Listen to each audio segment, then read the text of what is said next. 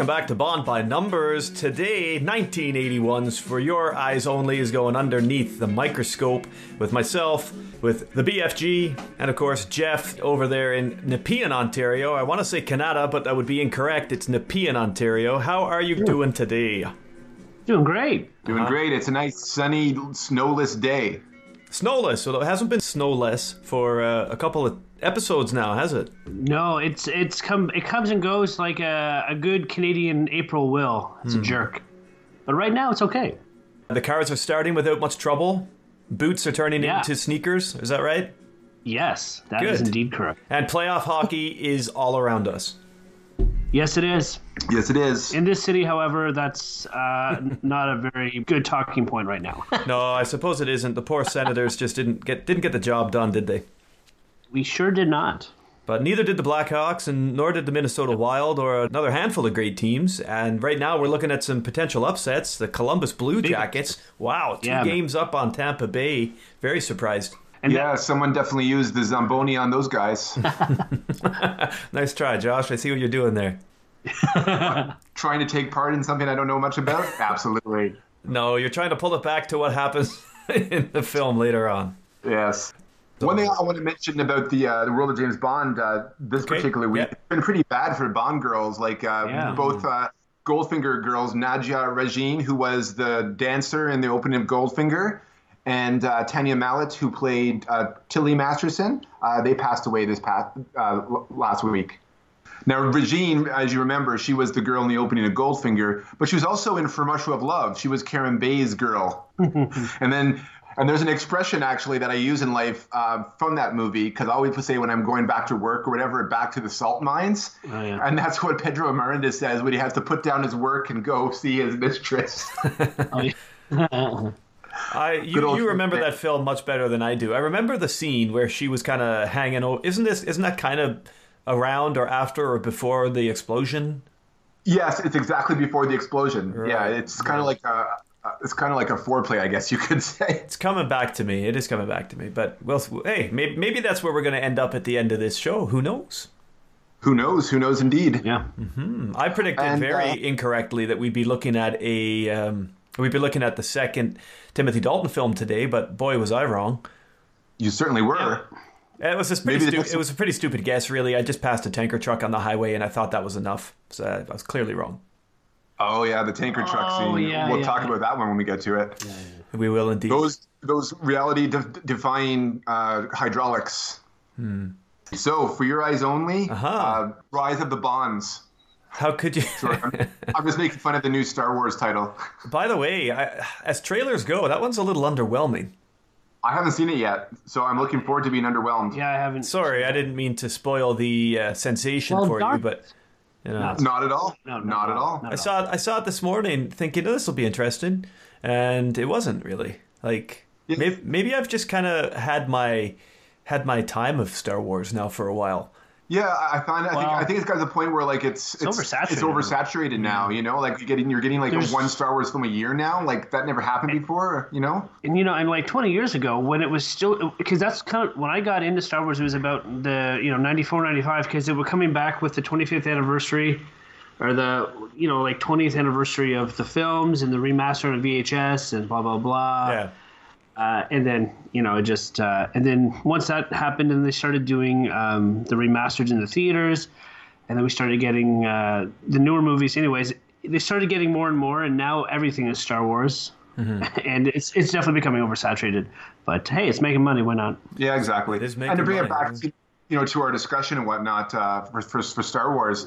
Um, y- I mean, there is a connection with Free Your Eyes Only, of course, Of with course. Uh, with Julian Glover, right? yeah Yep. general veers Mm-hmm. Oh well, and more than one connection, really, More because Empire Strikes Back was in cinemas when this time. film was going into production, I guess. Yeah. And I reckon it's only a matter of time before Disney owns the Bond rights. I, you know, this is a guess on my part, but I can see Broccoli getting rid of this after Craig leaves. I, I really can. I can see that happening because Disney want to do expanded universes with everything, right?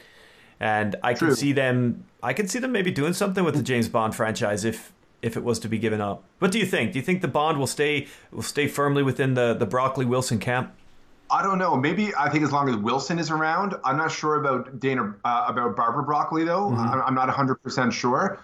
Um, No, I'm not either. This is all conjecture. This is all just speculation. Yeah. it's not unfounded. It's really- Just, you know. it's Yeah. really, really really hard to say. I mean, I just don't consider Bond kind of the Disney type. You know what I mean?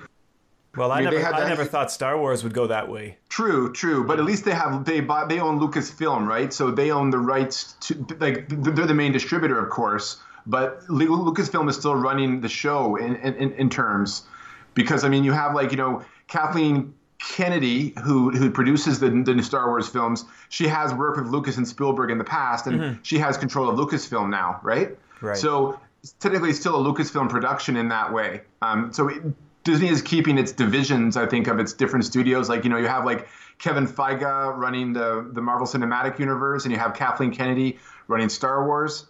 I know a lot of fans aren't huge fans of Kathleen Kennedy's vision, um, and I know I know I know a lot of Bond fans aren't fans of the current Broccoli vision either. Like I know that uh, they kind of want things to go back to basics, like it used like it used to be or whatever. Some of them miss, I guess, the Roger Moore feel of some of the films, and don't really care much for this Bourne-esque kind of mm-hmm. idea that they're pu- pushing with Craig. So it's it's hard to say which direction it will go into. I'm a purist, so I kind of hope that they it that they it stays within the Broccoli's. You know, that I, I want it to kind of stay as its own thing, but who knows what'll happen. I'm with you, Jeff. Kevin- I would like to see I, I, it. and I, I like you know the bonds and what they are, what they stand for in film, and sort of just that that you know it's like a timepiece, right? It's like it's like Coronation Street. It just keeps going and going. It's Mm-hmm. just been there forever. I mean, I know it's funny that I'm comparing it to Coronation Street, but just for something that has gone on and there's you know different generations of it, that's that's what I was getting at, anyways. Well, Bond does think that the Countess Liesel is from Manchester, so I guess that connects it a little bit. Right. Well, look, let's use that then, shall we, as our uh, segue into this one.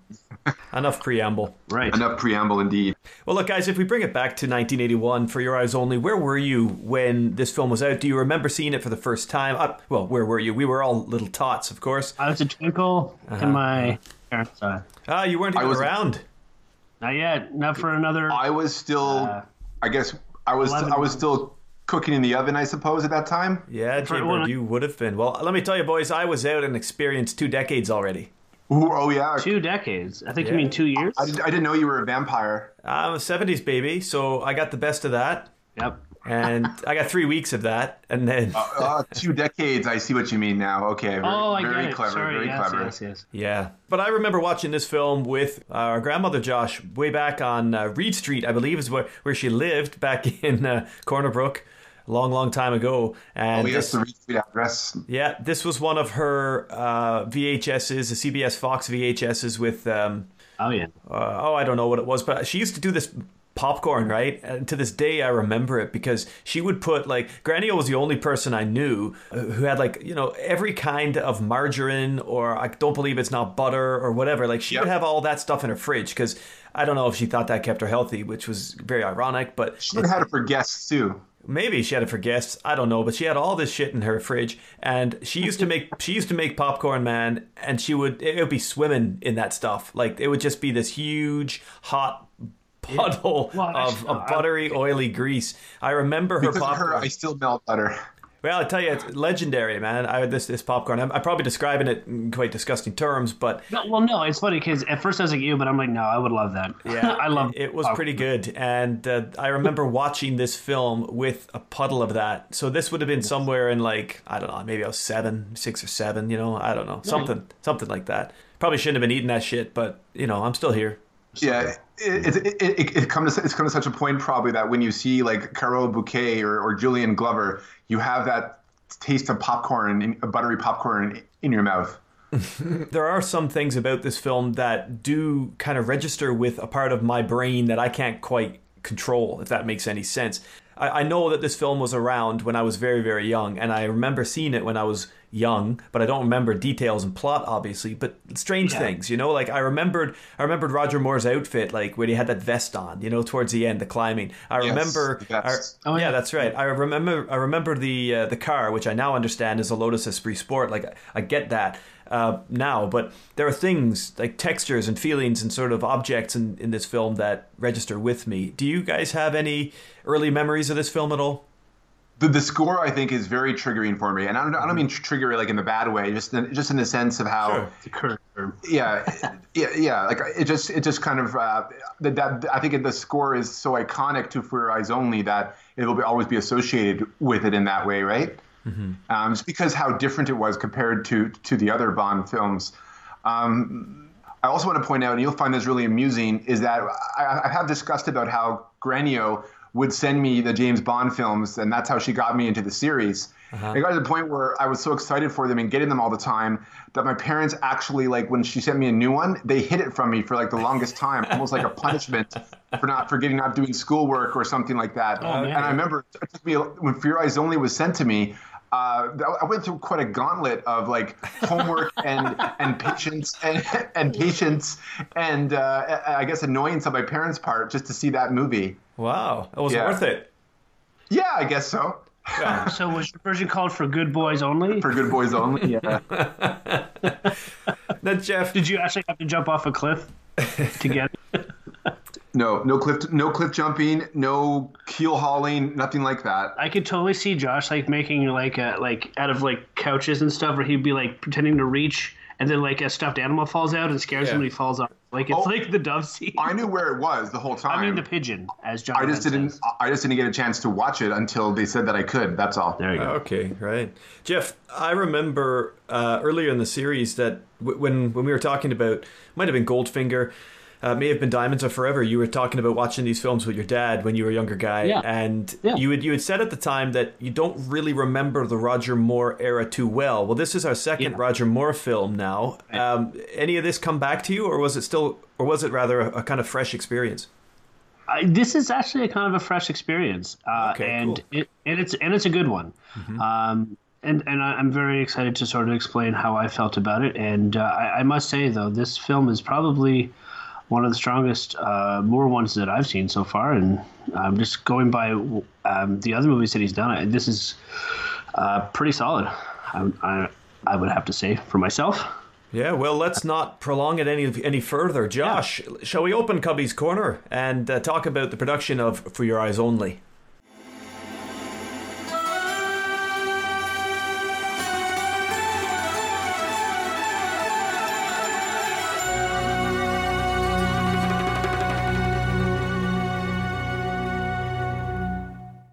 I got some facts about, about the production. Um, the budget was $28 million at the time for, for, for, for this movie.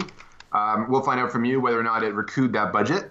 John Glenn was the director. He had been a third and then second unit director for the Bond films for, pa- for a long time before. So this was the first time they gave him the helm. I, I guess they were confident with him that he could do it. And uh, John Glenn basically became the Bond director of the 80s. Yeah, he did all of Moore's, didn't he? And Dalton's. Yeah, he, that's right. He did direct License to Kill, right? John Glenn seems like a pretty cool dude. He, I like him for what I've seen. Yeah, he seems cut from the school of uh, Peter Hunt in that way, right? He's a technical man. He knows how to he knows how the how the how the camera works. He knows how the editing room works. So I think that makes really great experience for a, a director. You know, like the legends of like you know you have Terrence Young and Guy Hamilton. Um, those guys were kind and Lewis Gilbert to an extent. Those guys, you know, were kind of put, putting put, were putting down the mantle now, right? And it's time for the Peter Hunt and then John Glenn. It's like it's the new guys that kind of took over and gave Bond a re-envisioning, I guess you could say. It began production in September 2nd, 1980. That was the first day of principal photography. I should say, not the first day of production, because pre production is also a phase. Right. So, September 1980 was the first day of principal photography. Um, that was when they were, the first stuff they filmed was in the North Sea, um, doing the exterior scenes for the St. George's. Sets at Pinewood would be constructed for the interior. The filming wrapped in February of 1980 at uh, Cortina d'Ampezzo. Uh, Carol Bouquet, um, she was cast uh, by uh, Eon for uh, the role of Melina Havelock. She was suggested by Eon's publicist uh, Jerry Juroe. Um, for those who may have no, think, where have I seen, you know, uh, Carol Bouquet before? Um, she was also the face of Chanel Ah, uh, for like the longest time. Really? Yeah, That actually makes sense now. Not that I ever bought a lot of that stuff back in the day, but I remember- I remember her in seeing the ads and the in the ads, commercials. and yeah, that's exactly what it in the ads and the commercials Yeah. and stuff in the, in the 80s and early 90s even. I think she, she Yeah. extended to, to it. Yep. Um, Julian Glover, he was suggested to play Bond a long time ago. He worked with uh, Roger Moore on The Saint, um, best known for his portrayals of General Maximilian Veers in The Empire Strikes Back, Walter Donovan in Indiana Jones and the Last Crusade.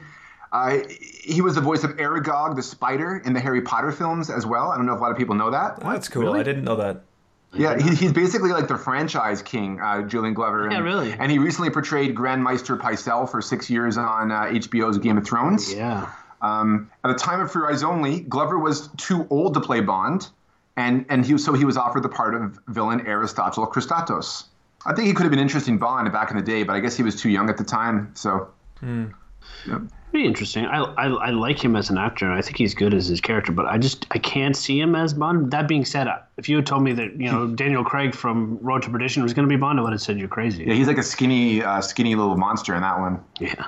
Glover's uh, Game of Thrones co-star uh, Charles Dance had his first screen role in that film. He played Klaus, one of Locke's men. No, no lines of, in the film.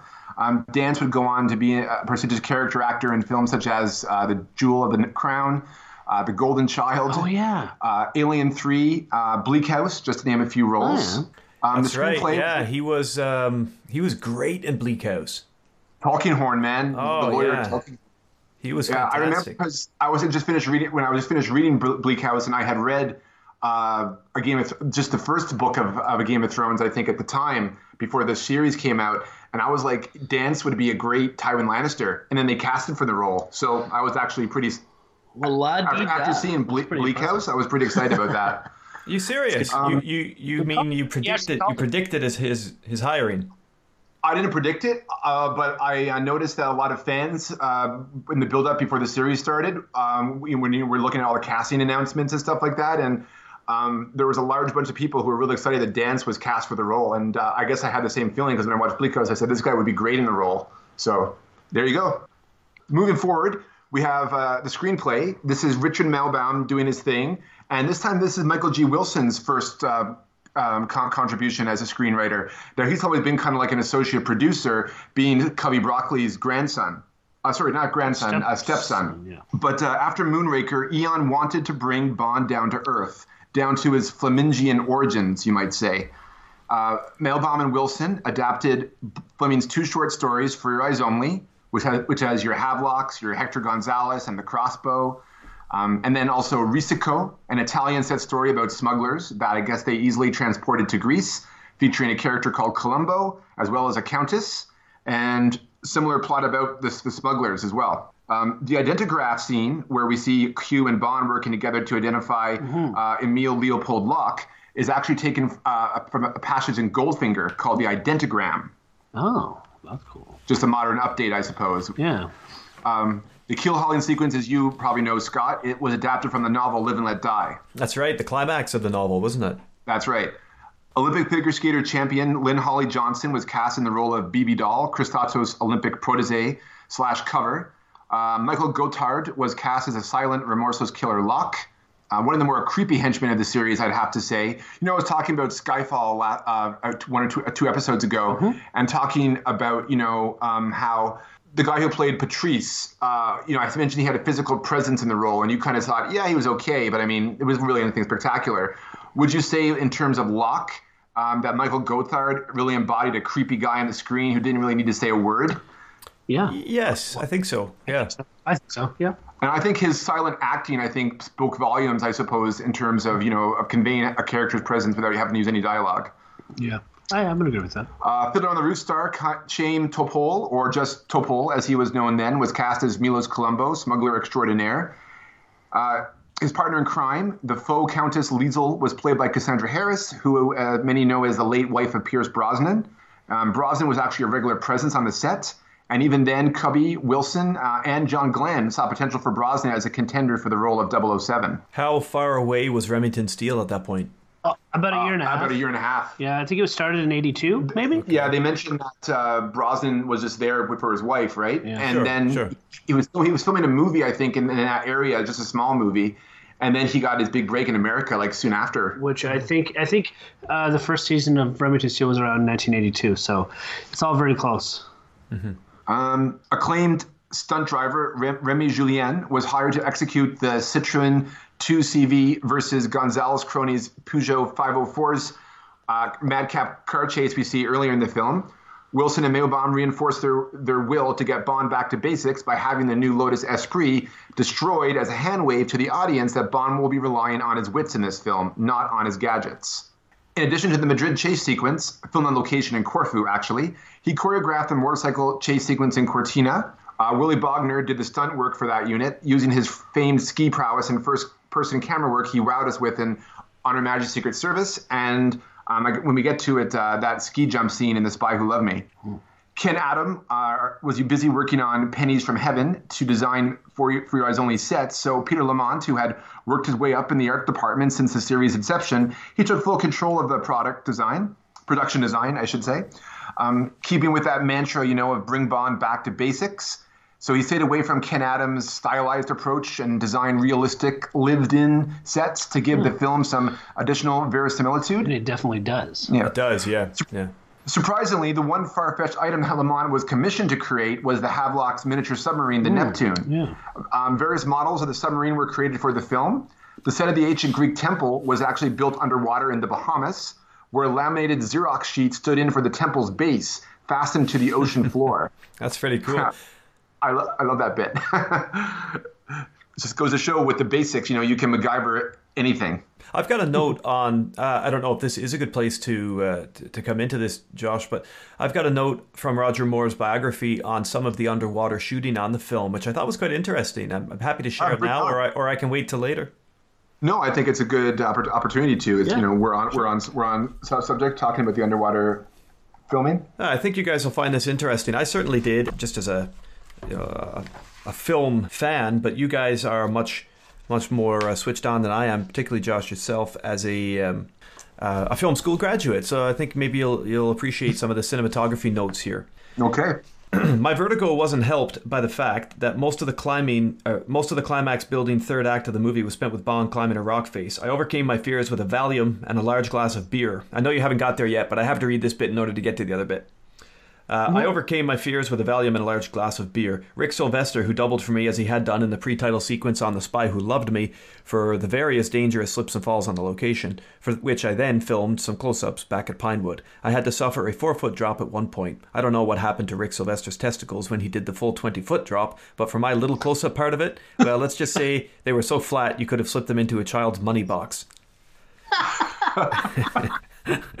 Uh, here we go. There was there was lots of underwater work too, which I didn't mind. But Carol discovered that she couldn't dive due to a sinus problem. This created some potential difficulties. However, the filmmakers came up with an ingenious solution. Using doubles, the second unit filmed various sequences in the water tank at Pinewood, and then John and his first unit filmed Carol and me dry on another stage. They used a wind machine to blow our hair and turned the camera over at 72 or 84 frames per second, which, when it was played back at the regular speed of 24 frames per second, simulated underwater inertia. Derek Meddings then took the negative and, with the aid of some Alka Seltzers and airlines, produced a stream of bubbles that was imposed over the negative Alka-Seltz. when we opened our mouths. All clever stuff. Wow. Wow. Pretty, that's pretty cool, isn't it? No, that, that's super impressive. And to be honest, It I- works, doesn't it? Like I, I didn't know. It's- it- one thing I came off reading about, learning about the production of this film, you know, how, how much of a wizard Derek Meddings was. Yeah, yeah. Roger Moore's got a lot of respect for him in the in the, in the books there that, that he wrote. Nah, that, that- that's really cool. Because I remember uh, the first time I heard Derek Meddings was uh, the Batman '89 by Tim Burton. He did a lot of the of that of those of the, the miniatures work and stuff like that for that film. Well, maybe he's cutting his teeth here, you know, and doing these sort of I think so. adventurous experimental things for the for the Bond series. Yeah, absolutely. I think he had, he was part of the miniatures they did for The Spy Who Loved Me, if I'm not mistaken, as well. Anyway, just uh, just to sh- uh, just just to share that with you guys. Uh, back to you, buddy. Yeah, absolutely. Um, so going back to it, um, they hired Al Giddings. Uh, he, as we said, cut his teeth with the National Geographic um, f- Film Board he did for underwater shooting. Oh, yeah. And he also worked on the film The Deep, um, directing all the underwater sequences. He did it for this film as well. Um, you mentioned, you know, Oh, Carol the Bouquet's. Yeah, Oh, neat. Yeah, I remember it has like it had, like, had like Jacqueline Bisset, I it believe. did. in it. Yes, yeah, you're Yeah. right. Um, you mentioned Carol Bouquet's sinus issues and how she wouldn't, how they had to end up doing the, the bubbles in the wind machine. So thanks for the extra details on that. That was really cool. that's Thanks, Roger. Um, and Scott, of course, as his, I guess, his messenger. mouth- And thanks, mouthpiece. Alka-Seltzer. And Alka Seltzer as well. Yeah, thank them the most. yeah. One thing about uh, that kind of plagued the productions in the early part of it, um, and not like plagued it, but it was just a sad note, is that um, after a long illness, Bernard Lee passed away. Uh, our M. Oh yeah. Um, Cubby was adamant that Lee would not be recasted for the role, so they had James Villiers come in as as Bill Tanner, chief of staff. They don't mention that it's Bill Ch- Bill Tanner in the film; he's just a chief of staff. But chief of staff. um, then they also had him team up with with uh, Defense Minister Frederick Gray, you know, in, in in the role, and they said that M was on leave, right, because they didn't want to recast Bernard Lee at that time. It's neat that they've kept that name alive in the in the current incarnation of Tanner. Yeah, it's it's true that like Oh, him, yeah. like like him being a chief of staff, or No, just him in the Daniel Craig films. Yeah, that's Mm-hmm. true. That's a good point. yeah, that, that's definitely true. Yeah, they have what's his name, uh, Rory Kinnear. Rory Kinnear in the Ah, role. yeah. Yeah, exactly. I did like uh, the, the, the James the Villiers in this role though. Uh, he had a great kind of like, I, I guess, kind of like an an exhausted kind of overworked kind of British. I guess um, bureaucrat. I guess you could say. His voice was very like it, it's like of that that of people that age. I found that that that that style of voice like 007, like it's you know. Yeah. Well, get cracking Bond. Yeah, that's what I mean. Like that, like the way he says "get cracking." It's like, man, I can totally picture him sitting in one of the gentleman clubs with like a cognac, reading the paper and just telling him to get out because he's busy doing his crosswords. That's what I picture. You know, Well, get cracking 007. get cracked. Mm, that was my Frederick Gray. Mm. he, does Minister. a, he does a lot of grunting, doesn't he? Yeah, Yeah. I, I, I've always enjoyed his character. I remember him almost more than M sometimes because he's like in a lot of films for Frederick Gray, especially in The Spy Who Loved Me when they introduced him. I think is I think that was his first appearance. Oh, okay. So Meteora is a region in Greece uh, where the Ch- Church of the Holy Tr- Trinity had like a monastery, and there was a big kerfuffle with the, yeah. with the locals and the monks that lived there because they didn't want the production to come and film in the monastery. Something a bad thing sort of developed. That that was supposed to be Kristatos's mountaintop monastery fortress known as St. Cyril's. And it would have been had the monks occupying the monastery um, not protested the filming. Uh, as I said, a great scrap began to occur. Um, it was like the local citizenry were up against the monks. And this went right to the government courts. Um, Eon simplified things by occupying a vacant mesa and constructing their own monastery. So, you know, When in Rome, or When- you know, or Greece, or exactly, or Meteora. Yeah. The nail biting freefall that Roger Moore's Bond undergoes when Apostis kicks him off the side of the mountain, um, as you mentioned, Scott, and Roger Moore mentioned, was Rick Sylvester, the same guy who did the freefall j- ski jump in Canada for The Spy Who Loved Me. Uh, there was like a, a, there was a whole thing where when he was falling, um, that even though like he was attached to a rope, he could possibly have been killed. So they had to find some way to create Oh, to, yeah. to, to control the inertia of the stop. And Derek Meddings basically arranged some sort of apparatus where you have, have a trough and sandbags that cushioned his fall. And it kind of looked like a bit like a casket. And Rick Sylvester was saying that, you know, in the background, I, I also have, you know, the cemetery um, where a funeral was being held, you know, in, in, in the far distance, and then also this thing that looks like a like a casket. And it's like you know, he said like you you don't have to be an English major, you know, to get the symbolism there. you know what I mean? So was this thing was this casket apparatus um, used as, as as you said a cushioning, but was was that a top like connected on top of the the rock face from which Yeah, he was that's held what I- from which you fell? That's from that's from what I understand. Yeah, exactly. And I guess Almost when like he a went soft anchor. exactly, Kind of, yeah. Okay, right. I'm just trying to picture it in my head. Yeah. Yeah. Um, and going back to Derek Meddings again, uh, who also uh, did some of the miniature work uh, and forced perspective for the opening sequence, um, where we have like a man, probably Ernst Stavro Blofeld, holds Bond hostage in the Univex helicopter uh, via remote control. It did not explicitly state, you know, it's that it's Blofeld, but the Tracy callback in the cemetery seems to suggest it. Because at the time, Right. Blofeld and Spectre were the legal property of Fleming's Thunderball co-writer Kevin McClory. And there's always been a dispute between McClory and Eon about this.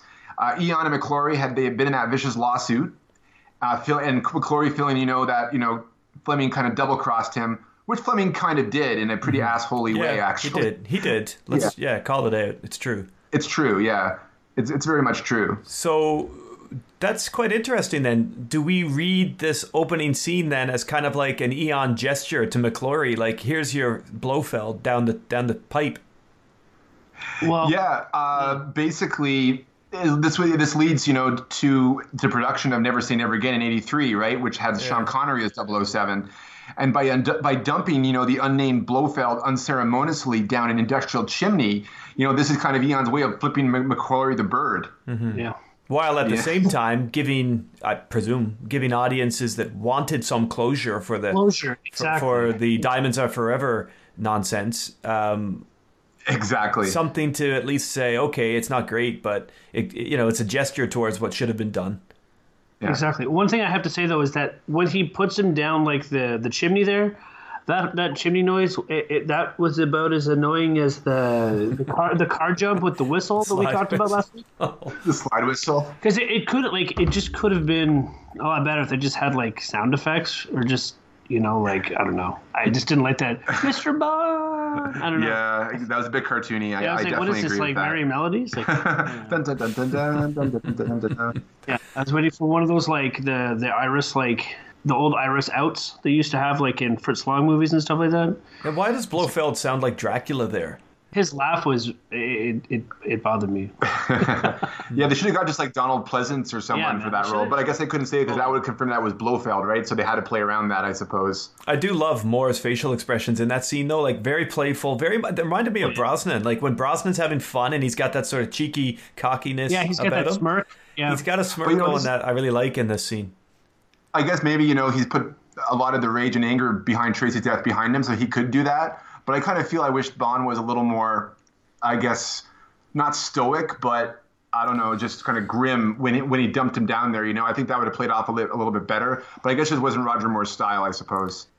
Yeah, it's weird, isn't it? And not for the first time, actually. What you notice here is something we'll notice later that while the tones aren't quite as disrupted here as they are and as confused as they were in the last film, um, there are still some issues with tone here, like where we're trying to be serious, but then we do something that doesn't quite work with that seriousness, or or lighthearted to to cold. Like there are some things I wanna I wanna pick up here with you guys, but mm-hmm. we'll we'll get there. We'll get there. Yeah, absolutely. Um, so the sequence uh, when he shows the helicopter entering the building, this was a miniature created by Derek Meddings using forced perspective and this illusion was further developed when another helicopter mounted on a base inside the building, was, which was, was occupied by Roger Moore, was used. You know, when you see that scene where he takes control of the helicopter. Um, now we go back, you know, to Roger Moore, you know, not being grim enough or whatever, and he was very reluctant about kicking Locque's Mercedes off the edge of the cliff. Oh, yeah. um, he said that it's a very, very Bond thing to do, but not a Roger Moore Bond thing to do. Right. I paraphrase him, but Glenn was adamant it, it, gave more the necessary edge for the film's mission statement bring Bond down to earth, bring him back to basics, right? Remy Julienne, he occupied the Mercedes in place of Michael Gothard's Locque, um, you know, winding around the top of the cliff. And when Bond shoots the car and it goes careening towards the edge, that was all Remy Julienne. And then, of course, they put a dummy in the death scene and that played out so well in one take in one angle yeah, where you see it come out yeah. of the car that Glenn kept it in there. Yeah, it, cool. it, does look really good. It looks like the car's pooping this guy out. It's quite funny. yeah, even even the car. And the good thing is, is that him. Uh, to be honest, someone having going through that like the trauma of you know having a car go off a cliff, the ragdoll aspect of it being a dummy, it didn't like detract at all. Like I'll have to say though, the explosion of the Esprit though, that one like looked like a a dummy. I loved it. I loved that part, man. It did look like a dummy. It did look like a dummy, but I didn't care. Because it looked like the, the when the guy blows up, right? It looks like oh look, they only decided to have like the top torso of a person because like the legs just have pants. yeah. you know what I mean? I'm like, did they just forget to put legs in the dummy? Like I don't know. Yeah, it's funny. I'm just kidding, but I hope Josh, you have a cop. Josh, you want me to pick up on something you're saying here? Again, going back to Roger Moore's book, but he, he talks about that moment when the script asks him to kick over the car and about John Glenn as a more serious director. You want me to share in on this bit now, or? Yeah, go ahead. Our new director was to be John Glenn, with whom I had very happily worked on so many other films. I felt I knew John well enough to express a few concerns about the script. He paused, looked at me, and said it wasn't up for discussion, as he had orders from above not to change any dialogue. I guess when one of the writers is also one of the producers, orders like this have more sway over the director. However, having mm-hmm. played Jimmy Bond for eight years in four films, I felt I knew the character, just as I'd known Simon Templar and Brett Sinclair, and I knew that some of the lines were not ones Bond would say, but rather than argue in advance, I decided just to get on with it and address each issue as it arose. People have since said to me that For Your Eyes Only is a much more serious and realistic Bond film. Looking at it again today, I guess there is a slightly different tone to it, with a little less humour and a little more grit, but I wasn't really conscious of it at the time. John felt this, his first, Bond, should get back to more of the spirit of Fleming and develop a harder edge. Times and situations had changed, and Bond needed to react accordingly. The script said Bond was to toss the dove pin at Locque and then kick the car hard to force it over the cliff. I said that my bond wouldn't do that. It would be far better, I reasoned, if in tossing the badge in, I caused Locque to move, thus unsettling the balance of the car and sending him over that way. John Glenn was adamant that this man had killed my friend, and now I should show my anger and a more ruthless side to my character. I didn't sit happily with it, so we compromised. I tossed the badge in and gave the car a not so hard kick to topple it. Many critics and Bond experts have highlighted that scene as being an important one in the evolution of Bond on film, so maybe I was wrong. What do you guys think about that? I mean, I'm, I'm quite conscious, Josh, that your Cubby's Corner here has taken the shape of maybe some discussion of the film and the plot. But, but what, what do you think about that? I mean, do you do you like this moment? Do you think it's good that that uh, he was directed to do this and that there was a bit of a skirmish about how this should be played off? This is Roger Moore again fighting against something, an instinct he doesn't feel like his Bond would do this. Same thing we got with Maud Adams, where he was asked to slap her around in The Man with the Golden Gun. This Bond, according to Moore and his reading of the character, isn't isn't that way inclined. But do you think it worked? I, I do. I think it did, yeah. And I'm not speaking as a Bond film, but just in terms of a movie and, yeah. and, and how, you know, the momentum of the story and everything. And this guy, I mean, he killed his friend. And I'm kind of surprised that they don't talk about it. He also, like, murdered Liesl as well. Like, he ran her over with a dune mm-hmm. buggy. You know, like, that to me is even makes him even more deserving of, of death and just killing, like, a man who was kind of in the game, you know, who already, who was a spy, you know, who knew his what he was up. What he was up. I mean, I guess Liesl kind of knew what was going on as well because she was a bit of a, uh, a fraudster, right? Like she was uh, like yeah, a, con- a little bit, yeah. She was, well, but I mean, even still, like I, I, think that the scene totally it was totally justified for Bond yeah. to do that, and yeah. I think it would look weak if he didn't do it if he didn't do anything to, to Locque. I would agree with that too. I think, I mean, really, if you want to say like he was going to go over, I think that was important that they showed that it was already going over the edge with, with the the pin, and then he just helped it.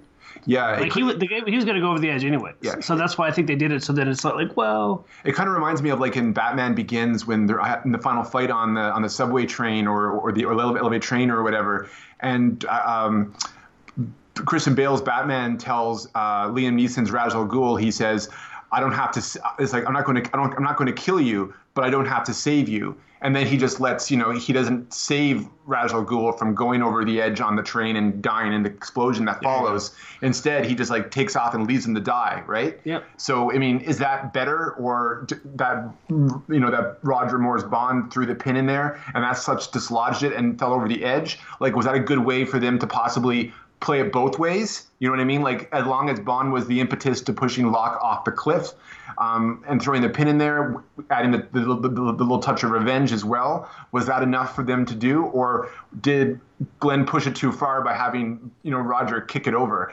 Because yeah. when Roger kick, yeah. when, when Roger kicks that car over, the look mm-hmm. on his face. I mean, he pulled it off well. He may not have liked it, but he definitely pulled it off oh, well. Yeah, sure. He did. He did pull it off well, and I mean the scene does view quite nicely. I like it. It's a good little suspenseful scene, and I don't have a it's problem with it. But it's cathartic. It's, yeah, it's cathartic. But here's my problem with it, and this is a problem I have with the film.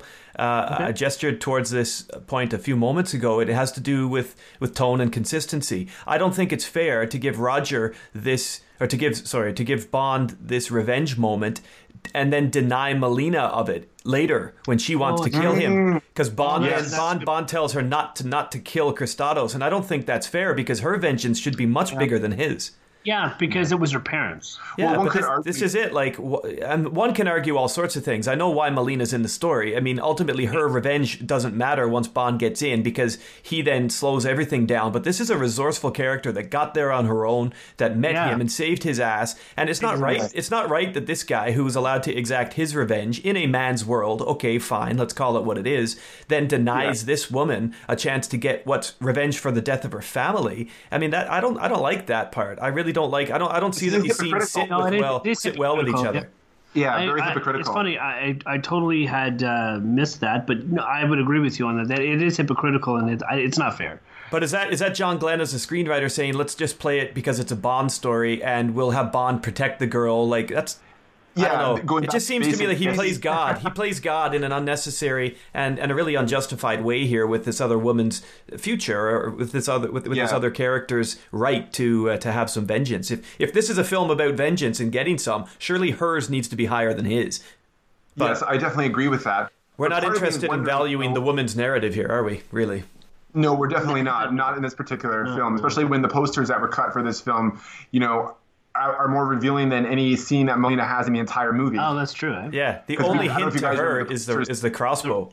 Yeah, and, and you know, and, and like her butt cheeks are all right in full center, right, and then like Roger Moore is like between her legs, like just in the far distance, like of, of Oh, the yeah. poster. God, it was it, was- it caused it caused a lot of uproar. Like a lot of the newspapers refused to print the whole ad ap- apparently at the time. Anyway, Um, sorry, pal. Keep keep her running.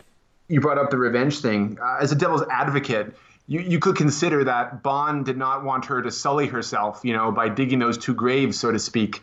Um, Oh, yeah, right. With the revenge, right? Yeah, that's right. But I mean, that's ultimately her choice. You know what I mean? Like, Oh, yeah. it, it, I mean, you could you could you could write it in the sense where she doesn't kill him, and then and then she lets him, and she lowers her crossbow, and she doesn't do it. But she never even got that choice, and that's the important part. It is that, yeah, you're exactly right. I think, okay, fine, if they had written that into the narrative, which they kind of tried quite squirrely to do in that sleigh scene, you know, which was just a little over romanticized, but where he was trying to say, no, you have to go back and wait. You just go back and wait. I promise I'll come for you. I, I get why, you know, Bond doesn't want Locque killed yet because Locque is going to open up the rest of this story plot for us and for him.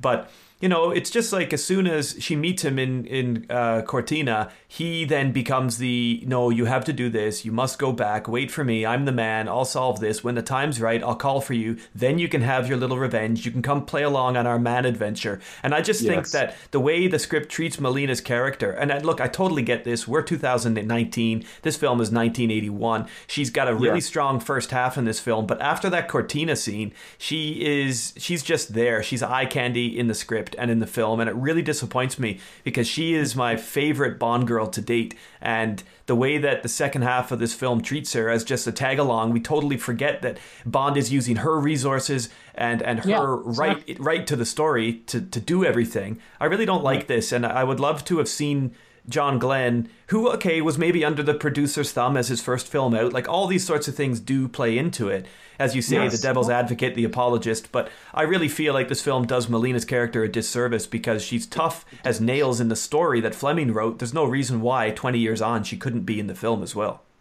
Exactly, and you compare her to you know like I guess the modern Melina Havelock would probably the closest we had to that in the in the new Bonds would have been Camille in Quantum of Solace, and even to the point Yeah, where yeah, she of. gets her revenge without Bond's intervention. You know, you know, you know what I mean, and she's still able to you know have her own relationship with Bond in a way. That's right, yeah. And Uh-huh. and she gets to walk away from Bond as well. She doesn't have to go into hit, play his game or whatever. She they go their they go their separate ways. And That's right. I really think in the modern time that Melina Havelock would have been given justice, but unfortunately, the mores of that time where when it was Horizon only was made, you know, just wouldn't allow that to happen. Mm-hmm. And and you're right, and we have to look at these things in context. But maybe maybe that's exactly it. Twenty years on, she would have had a better treatment, and we would have had a scene where, like Craig did for um, for that character in uh, Quantum, you know, showed her how like here's your gun, go ahead and do your job. Like I'm not going to get in your way, just be careful, type thing. You know.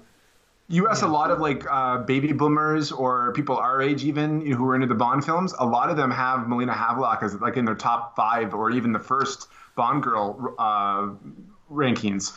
And I think this is kind of the beginning. I guess we we we uh, almost she's almost like a pioneer. Bouquet's uh, Melina Havelock in the way how she's kind of like you know the female badass who can take care of herself. You know, like she pioneered that, and yeah, the story kind of unstrips like strips that from her in the end. You know, even to the point where she's a token love interest by the end of the film. Yeah. Um, it, it, it just seems that um, it was she, it was the beginning of an evolution, I guess, in terms of writing female characters in action movies that she kind of started. I, I guess you could say. Sure. Yeah, Well, and for that reason, let's let's celebrate it. I was because Exactly. I was going to say she's probably my favorite Bond girl just because she's not just like you know something to look at. She she saves them multiple times. She's got she's got a you know an, an understandable revenge story. Yeah. Yes. and and she's good in a pinch. I mean, you know, she you know she had the car, she had the crossbow, and you know she was actually uh, she helped him a lot. I mean, she saved his ass in a few few situations, and so um, I would I would have to say that she's probably my favorite going for Yeah, at so this point far, anyway. she's mine. Yeah. And I liked it because they gave her some time. I mean, they didn't. They, I mean, they didn't write her amazing, but No, no. it, it gave her more screen time and, and more importance than other Bond girls to the day to that you know up to that point. So I don't think you know. Um, I mean, it's, I'm not going to say that because that's not true. Because you know our mores have changed, you know, uh, up to the present day. But you know, when it, you think of like you know strong Bond characters in the film, Bond strong Bond female characters like Vesper Lynd and uh, Camille, or um, I guess even to the extent Jinx or you know Michelle Yeoh's character. I think Carol Bouquet's Melina started that. uh, yeah, you could I could see that. Pussy Galore's character had written agency. That's a good uh, point. That's, a, but- that's Okay, good that's kind of true. Yeah. But I, I guess that she, I mean, she did have agency. This is a tougher Pussy Galore, but not quite as tough as or as liberated as Michelle Yeoh. You know, she's kind of Yeah. stuck in the middle here. But Yes. I, I do like her. She's she's really very attractive woman. She's stunning, and she can act as well. I know that she doesn't have a Yeah. lot to do, but what she does do, I think she does really well. And at the risk of getting too far ahead of myself, I'll just leave it at that. I guess before we get into scoring, we've got a long way to go yet. When we were talking the man with the golden gun, uh, we had discussed the repatriation of Cubby and Saltzman, and I had thought that it happened in a later film, but it actually happened here with For Your Eyes Only. Remember, you had said that you uh, the reason Saltzman left after the man with the golden gun was because of his finance problems, but there was also some kind of I don't know if I go as far as say bad blood, but there was an issue with it. Well, it was here at the premiere of For Your Eyes Only that that bridge was uh, was, was repatched and rebuilt. I've got Oh, a that's little, good. Yeah, I got a little bit here from from Roger Moore's biography, uh, which we've already read from, but. He, writes that the premiere For Eyes Only, in aid of the Royal Association for Disability and Rehabilitation, was held at the Odeon Leicester Square and was attended by Princess Margaret and the newly engaged Prince Charles and Lady Diana Spencer. I believe it was their first film premiere, and certainly one of their first public events since becoming engaged. At Topol's bidding, Cubby invited Harry Saltzman to the premiere. The two former partners had not split on the most amicable of terms, but they greeted each other as old friends. I know Harry was touched to be there and to feel that he was still a part of Bond. That was very nice and a very big gesture from Cubby. Cubby seems to be a tough guy, but he seems a very, um, from what I've read about him, very warm-hearted. So it doesn't surprise me at all. Um, this uh, when I was reading on, about Free Eyes Only during the sequence at, at the uh, warehouse in Albania, they were using blanks for the big shootout, and Topol yeah. actually got shrapnel like right in his face, like right above his eyebrow, and he was it was like, and if you watch some of the special features, there's like shots that Michael G. Wilson narrates of the footage, or you can see the blood streaming down the side of his face, and th- Cubby Oh, basically wow. grabbed grabbed Topol and just basically grabbed him and just ran to the nearest doctor that was nearby and made sure that he was all taken care of or whatever. So there's a lot of good stories about Cubby that's out, that, that that's out there. That you know, even though this was a guy who was born very poor and lived on and, and helped his mom raise a farm in New York after they moved from Italy, and they ended up, you know, and he ended up being the way that he was and being modest the way that he was because he was kind of a guy who climbed his way to the top, right? But he never really looked down on people, and he was always a fatherly figure. And he also had issues though too with like people like George Lazenby who had a bit of an attitude, and he did not like that whatsoever. So he's a very unconventional type of movie producer that you hear about. Yeah. And uh, just to kind of end the part here with Cubby's Corner, I just want to mention I, I I put this on I put this on our Facebook page. Uh, has anyone actually heard Blondie's version of, of For Your Eyes Only? Yeah, it's Um, great. they It's a good one. It's very different, eh? Very different. Um, apparently, though, uh, Blondie would have got that role for the film. uh, had she not had decided that she wanted to use her own version, but Eon wanted her to, to do the Bill Conti version that Sheena Easton sung, and I guess she didn't want to do a cover, but but, but anything but her own, so she refused the uh, the the um, I guess the opportunity. Hmm you know, artistic integrity. You gotta you gotta give her credit for that. She didn't want to I, sell out, I guess, in that sense. She didn't want to lend her voice and her talent to something she didn't like or something that wasn't her own crafting. Yeah, exactly. Like you know, she was kind of like uh, you know, she was at the time Blondie and you know Deborah Harry. She was kind of like on the forefront of like I guess mainstream punk, right?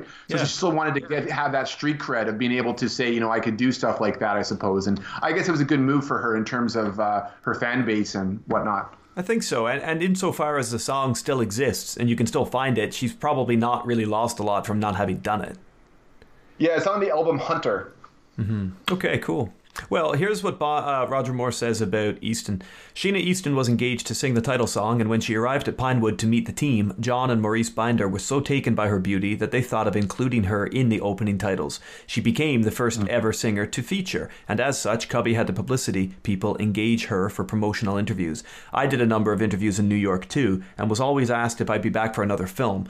I think I was generally diplomatically vague, as if I'd said yes, and For Your Eyes Only was a flop, they wouldn't want me back. However, while taking part in an interview at NBC, the journalist asked the same question. Well, I said in an attempt to pretend I hadn't been asked it a hundred times before, at the end of every James Bond film they say James Bond will return, but don't go as far as to say Roger Moore will.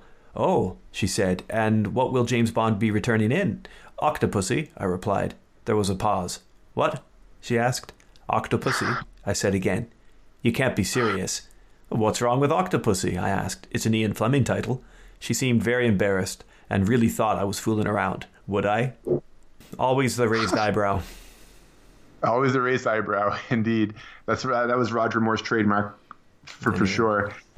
Uh, but I, I, can I can kind of see you know uh, a journalist being like, "What octopussy?" Yeah, she's probably pissed off that she wasn't researched enough for it, or, or she could probably get mad at her like gopher or whatever. Goes, why didn't you give me that you know information?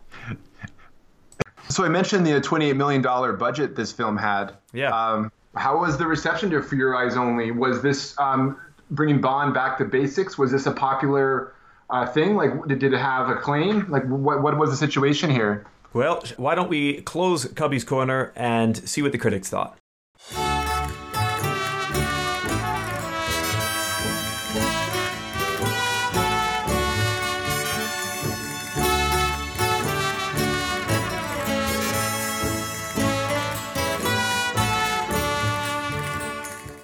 All right. Well, as you rightly say, Josh, 28 million was the budget then. That's about 73 million now, I think, at today's money. Box office at the time pulled in 195.3. So yes, it certainly did recoup its cash. Uh, 510 million today's money. Return on investment for For Your Eyes Only, 11th most lucrative film in the series, 598% dollar for dollar.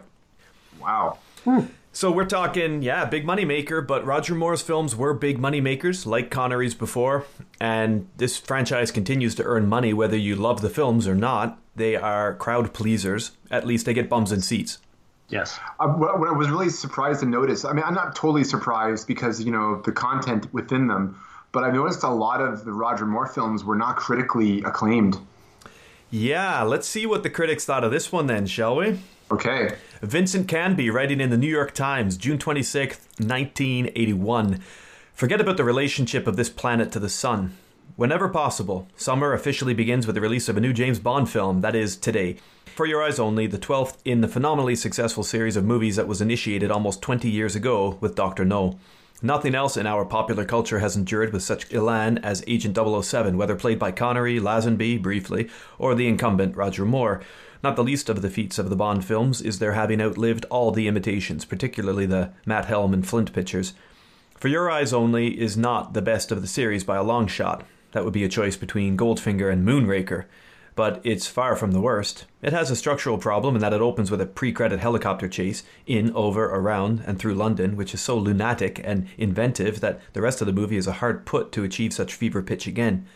Though Mr. Moore shows no signs of tiring, his Bond retains an ageless cool that remains outside of time. The screenplay by Richard Maibaum and Michael Wilson is occasionally lazy, allowing us fleeting moments of introspection when logic raises its boring head. One of the secrets of the best of the Bonds is the manner in which we, the audience, are made willing accomplices to illogic. For Your Eyes Only is the first feature film to be directed by John Glenn, who has been the editor and second unit director on several earlier Bond pictures, including Moonraker, for which he directed the spectacular freefall flight sequence that opened the movie. Considering Mr. Glenn's experience as an editor, it's surprising that some of the action sequences in For Your Eyes Only, especially the underwater fight between Bond and a villain, both in diving suits, should be more confusing than suspenseful. In a James Bond movie, a little ambiguity of this sort is too much. Most of the time, though, For Your Eyes Only is a slick entertainment in which Bond's mission is to locate a sunken British spy ship, one that contains some potentially lethal equipment sought by the Russians and that went down perilously close to the coast of Albania. The film, which was shot on location in Greece, Corfu, and the Italian Alps, contains a great deal of natural scenery in which Bond swims, dives, skis, drives, falls, and flies, from which he emerges never scratched so badly that he can't carry on. For Your Eyes Only is not the spaced out fun that Moonraker was, but its tone is consistently comic even when the material is not. It has no villains to match Goldfinger or Jaws, but it has one of the most appealing leading ladies of any Bond picture. She's Carol Bouquet, the tall, dark haired beauty who played one half of the title role in Luis Buñuel's That Obscure Object of Desire. The supporting cast includes Topol, who can't still resist playing cute when straight would be better, Lynn Holly Johnson as a champion ice skater, which she is, Julian Glover as the principal bad guy, and Michael Gothard, who gives a new evil connotation to the wearing of octagonal shaped glasses.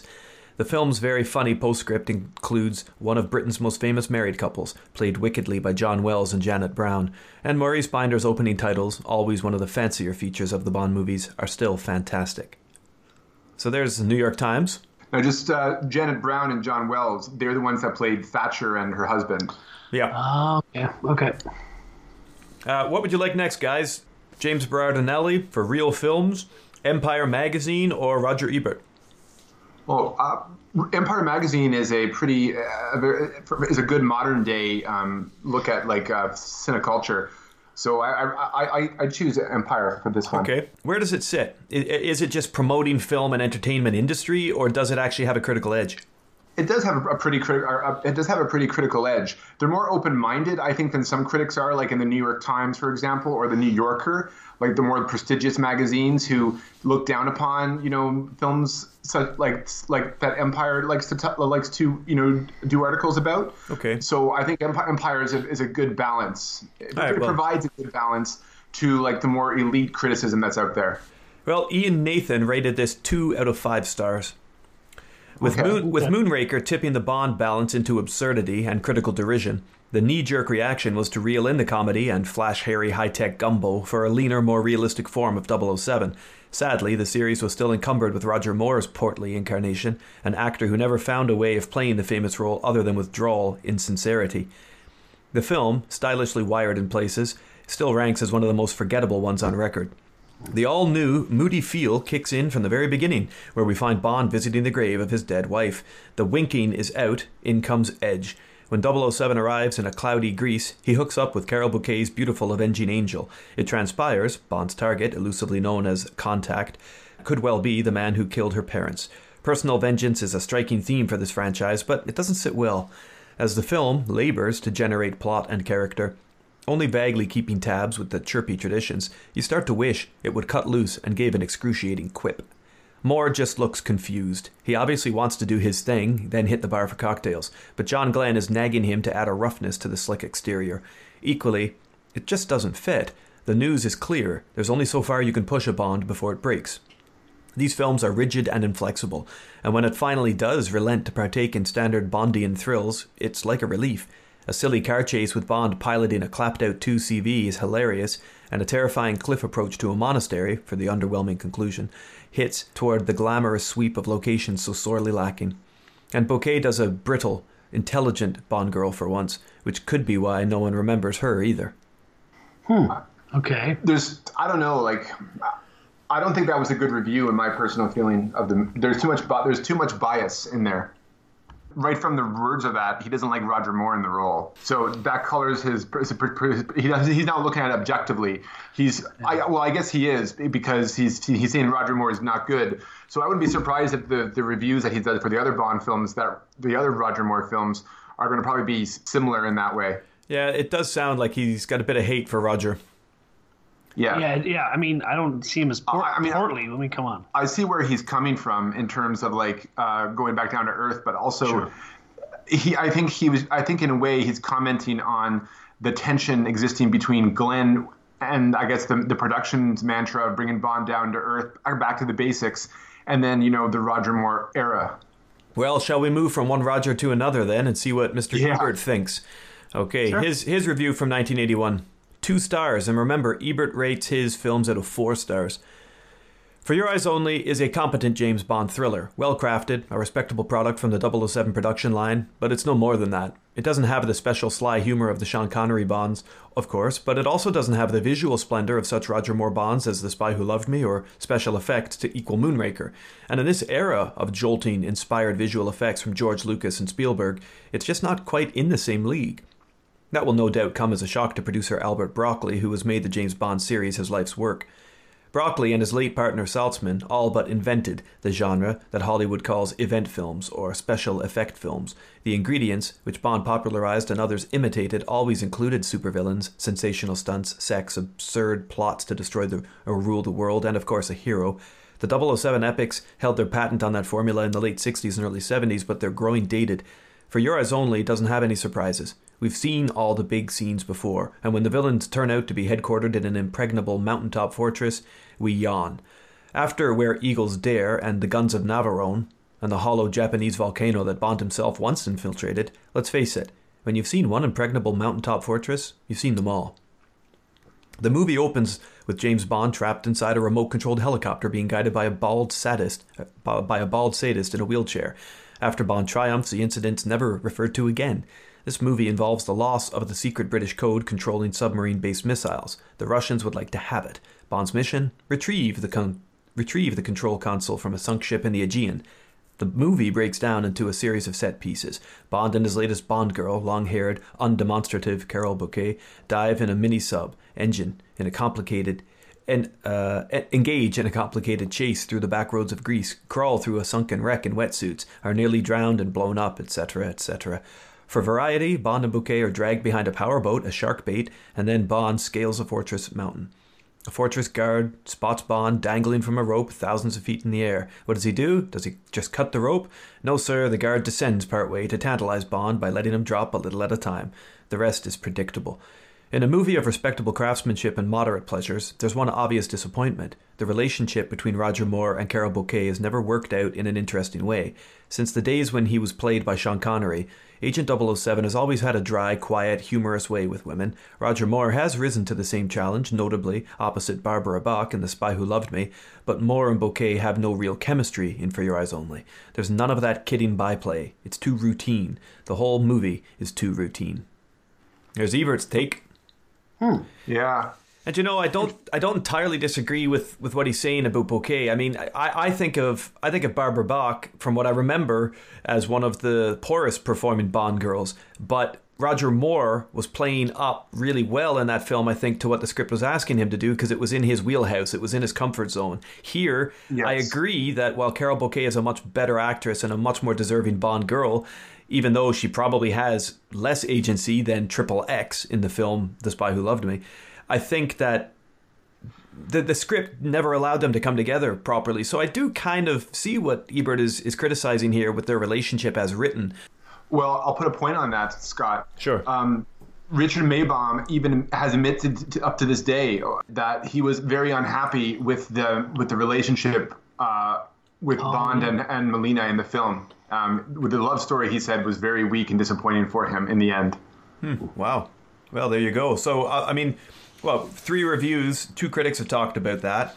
And we have talked about it. We're talking about it. I, I did have another review there from Real Films by James Berardinelli, but hey, that's okay. Let's just do three and uh, and move on because we got we got some stuff to talk about, boys. That's we certainly do. We certainly do, sir. So there you go. 73% fresh on Rotten Tomatoes, though, so the public still like it. And I think, as Yeah. Roger Moore said himself a few moments ago, quoted, you know, this is regarded as an important Bond film in some ways and shades. I think that I think you could look at For Your Eyes Only in this way is that um, because it's a Roger Moore film, what they're trying to do with the with this movie did not really work fully in the end, but it is kind of good admiral intention, I guess you could say, to bring it back to the basics, and that's what they tried to do with this movie. And I respect them for it in that way of trying to go back to the Flemingian, I guess. Uh, shades you know like just to cast that little bit of edge to to everything mm-hmm. Well, I'm looking forward to your plot summary that's going to lay out the strokes for us. And then I know Jeff's got some cool stuff on the Greek Civil War too, which is going to be great to hear. So over to you, Josh. Plot summary for us, please.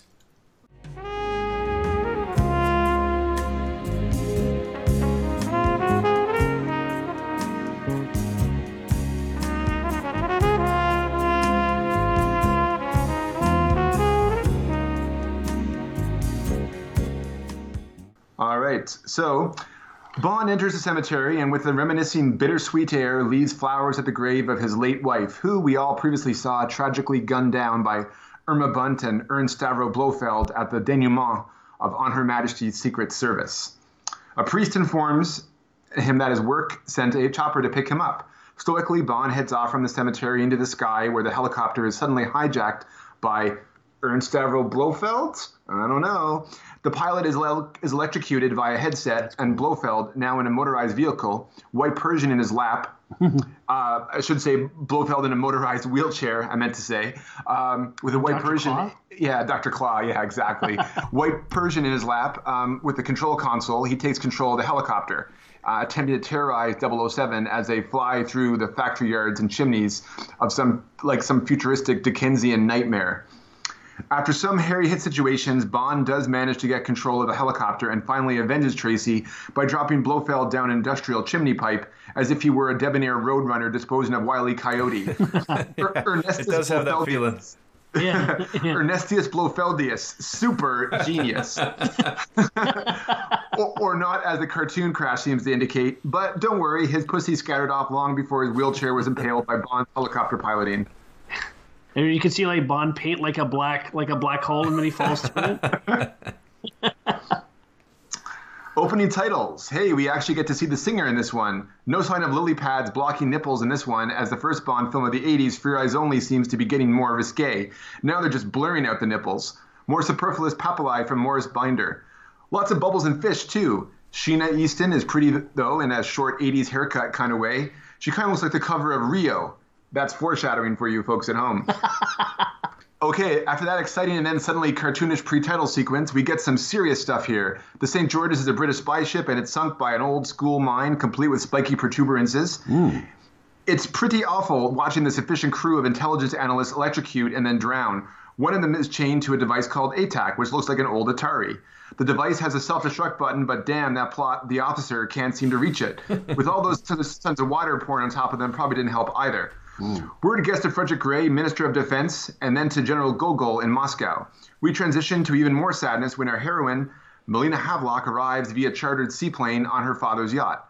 Her father is a marine archaeologist, and he lives aboard the the, the, the, the Triana off the course off the coast of Corfu with his wife and his parrot Max. Melina can't wait to give her parents gifts from the mainland Greece, but the plane suddenly returns as she's about to go below deck.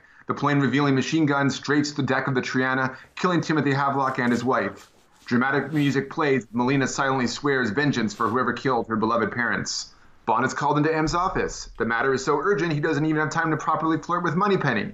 Bond learns that M is on leave. Rest in peace, Bernard Lee. And Bill Tanner, Chief of Staff, is there with Minister Gray. Operation Undertow. The St. George's sunk, equipped with ATAC tracking system that they don't want the dirty commies to get a hold of. To find the St. George's, the Brits hire archaeologist Timothy Havelock to locate the wreck, but someone gunned him down. The daughter ID'd the killer as Hector Gonzalez, a Cuban hitman living in a villa outside of Madrid. Bond is to interrogate Gonzalez and find out who hired him. Piece of cake, right? Bond is now en route via his Lotus Esprit to Gonzalez's villa. Bill Conti's score reminds us that we are in Spain. Fun fact, it's actually Corfu.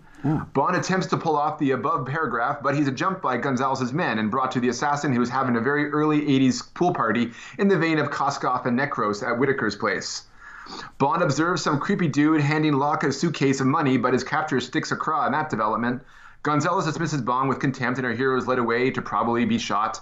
Gonzalez, indifferent to the misery of others, decides to take a dive into a swimming pool, but belly flops into the drink, a crossbow bolt in his back. Ooh. Girls scream, Bond grabs a beach umbrella and does some damage. He leaps over the wall and runs off into the brush. Gonzalez' employer takes the briefcase of moolah back because Gonzalez surely won't need it anymore.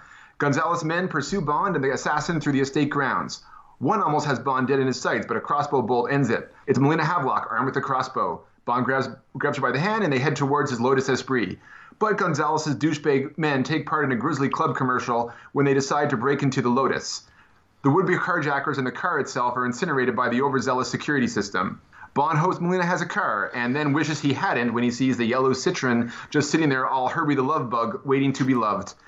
Bill Conti provides some rollicking, funky car chase music to a pretty awesome car chase through the Spanish countryside, and Bond and Melina evade Gonzalez's men. They finally reach a hotel where they part ways for now, Bond heading back to England to identify the man who paid Gonzalez. After some hemming and hawing from Tanner and Gray, Bond heads down to Q Branch to A, annoy Q, and B, take a run at the identigraph to identify the man who paid Gonzalez. Turns out floppy disks that provide the identigraph its memory are the size of Michelin tires. The Dr. Octopus looking mofo that Bond comes up with is Emil Leopold Locque, who strangled his psychiatrist and escaped prison with multiple murder charges already under his belt. It's said that he's recently sighted in Cortina, Italy.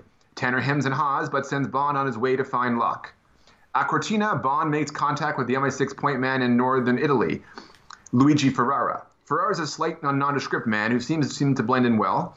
He introduces Bond to Aristotle Kristatos, an influential oil man and former freedom fighter in the Greek resistance. They meet at a bar before an outdoor skating rink, with, whilst Locque watches from a vantage point from above. Kristatos has been observing his Olympic skating protege, Bibi Dahl, at the time of, that they arrive, practicing on the ice. But he's more than happy to answer the Bond, you know, Bond's questions about Locque. Kristatos is a smooth player, telling Bond that Locque is the right hand of a Greek smuggling boss named Colombo, also known as the Dove. But before you can say, the shield will be down in moments, Lord Vader, you may start your landing, there's something off about Kristatos. Hmm. Before we or Bond can examine this closer, Kristatos introduces Bond to Bibi and her trainer, Jacoba Brink. Bibi is coquettish as all get out, and Bond is placed in the awkward position of accompanying her to the events later this afternoon. Bond and Kristatos part ways. He tells Ferrara to leave him when they reach the Cortina shopping district. Okay, says Luigi, like some loyal Pomeranian. But what Luigi, Luigi doesn't know is that Bond has spotted Melina shopping for crossbows. Uh oh. He tries to spy on her, but there's some bikers on his ass that he quickly unsaddles and defenestrates. Following this encounter, he tries to send Melina back to Corfu away from this vengeance quest. Melina reluctantly agrees, trusting in Bond. The day of fun continues when he finds Bibi in his bed waiting for him. Mm-hmm. His avuncular nature pushing some ice cream over questionable relations, he manages to get her out of his hotel room so he can escort her to the Olympic events. Poor Bond. His suffering continues as she woos her way down a ski slope with him. Mm. Bond is practically jumping for joy when she reveals a crush on East German champion and SS, post- and SS poster boy Erich Kriegler. he leaves Bibi miring this specimen of fine Aryan stock, but said specimen is actually stalking Bond. He's Locque's point man, you see. Instead of an ice cream, Bond gets a snow cone of shitstorms as he is pinned down in the woods by Kriegler's biathlon rifle. Bond manages to get away, but is pursued by it to a ski jump with Locque, Kriegler, and what appears to be a young Tywin Lannister. They follow him onto the ski jump, and despite their best efforts, Bond escapes, leading to a bitching ski chase cross country and down a bobsled run, OHMSS style. Mm. Bond is victorious, however, and Kriegler demonstrates he's freakishly strong by throwing a motorcycle at the gradually escaping Bond. Bond trades in his motorcycle assassins for some hockey goons, however. Mm. He demonstrates that he is so cool that even a Zamboni is badass in his hands. Before the Zamboni love in, he says that goodbye to scene was so weird. And, and then why don't they have helmets like they're like uh like uh, sparks? Like they had. Uh, I don't know if you saw the deleted scene. Oh yeah, did you see the deleted scene? The deleted what, scene what of that. It? No, I didn't. Well, he dumps the Zamboni Oh, snow man. all on top of all the guys after they're done, right? He what? And the best thing is that He, dump, one he of the dumps guys, the Zamboni snow. Yeah, snow. yeah, yeah. On, on top of their bodies, Yeah. right? Okay, and they're right. still alive. And, and then one guy gets out of the snow and takes his helmet off, and that was Charles Dance's character. So that was Charles Dance, like in that yellow uh, ski suit, uh, yeah, yellow Ski I- ski suit, hockey jersey. Hockey, or- yeah, yeah. I hadn't seen that. All, all that I can think is, you know, they're obviously pushing Olympic winter sports. Maybe, maybe there was like a bet, a lot, bet among the crew. How many sports can we get in this film? Let's get hockey in Well, some way. John Yeah. Glen said, "Oh, you know, we'll use ice hockey. It's a brutal sport. Apparently, yeah. He's, Yeah. We had we researched it and found out that's a pretty brutal sport. It's Well, funny course, because yeah, but it's nothing like that unless they're like the, the Philadelphia Flyers of the seventies. Yeah. yeah, yeah. Well, what was the color of the Philadelphia Flyers back then? No, it wasn't those colors. Oh, they were Yeah. orange. They had, they had the Canadians. They had the Canadians in another jersey that looked kind of like kind of like the Leafs, and one that was like yellow and blue, which kind of looked like the Swedish national team. it was so very weird. I don't even understand why why that's why that that's in there. Like, I, I don't get it. Like, did yeah, did Locque arrange for that, or did Kristatos arrange for it, or was is Bibi Dahl's trainer that arranged for that? what I don't understand is like they did this whole like it was almost like the they just like skated around together like it was like they had like a practice lap. Yeah, that's you know? right. Like, let's like, just get ready like, for this. Okay, all right, now we're gonna get you. Like, because I guess you know James Bond doesn't understand hockey, and he's like, why do all these guys? Why are they skating around like it's? It, it was like a beehive. It was just like, what are you doing? It was, uh, I don't know, it's funny. So Bond returns to the arena parking lot to find Ferrara garroted, a pin with the likeness of a dove clasped in his hand. Uh oh. Bond returns to Corfu, meeting cute with Melina and attending a montage of Greek culture and messy fig eating, complemented by the great view. He tells Melina that he is going to meet a man, Kristatos, who I can't seem to embrace. I wonder what his taste in ancient chalices is like. Probably poor. Who can solve all their problems? Well, he didn't. After cleaning up the baccarat table, Bond sits down with Kristatos to talk shop on Colombo. Kristatos points out this dove to this obvious British narcotics board agent. Colombo is sitting at a table nearby with the Austrian Countess Lisl, who seems to be Colombo's partner in crime. Turns out he was listening to their conversation the entire time. He returns from his office in the casino and is soon greeted with some harsh words from Lisl, followed by a splash of wine in his face. Lisl storms off in full view of Bond and Kristatos. Bond takes the bait of this so called trap, Kristatos' words. We discover that this Lisl is the Countess of not Austria, but of Liverpool. The expatriate and the patriot knock boots over a roaring fire and porny music, followed by a walk on the beach at dawn. It's like a Lava Life commercial, if Lava Life included dune buggies, that is. Locque with young Tywin as his wingman bugger those dunes like mad, chasing down Bond and Lisl. Locque is revealed to be an even bigger piece of shit when he runs down Lisl. Bond witnesses her brutal death, but young Tywin and Locque have the drop on him. But lucky for Bond, that Charles Dance seems to be a crossbow magnet.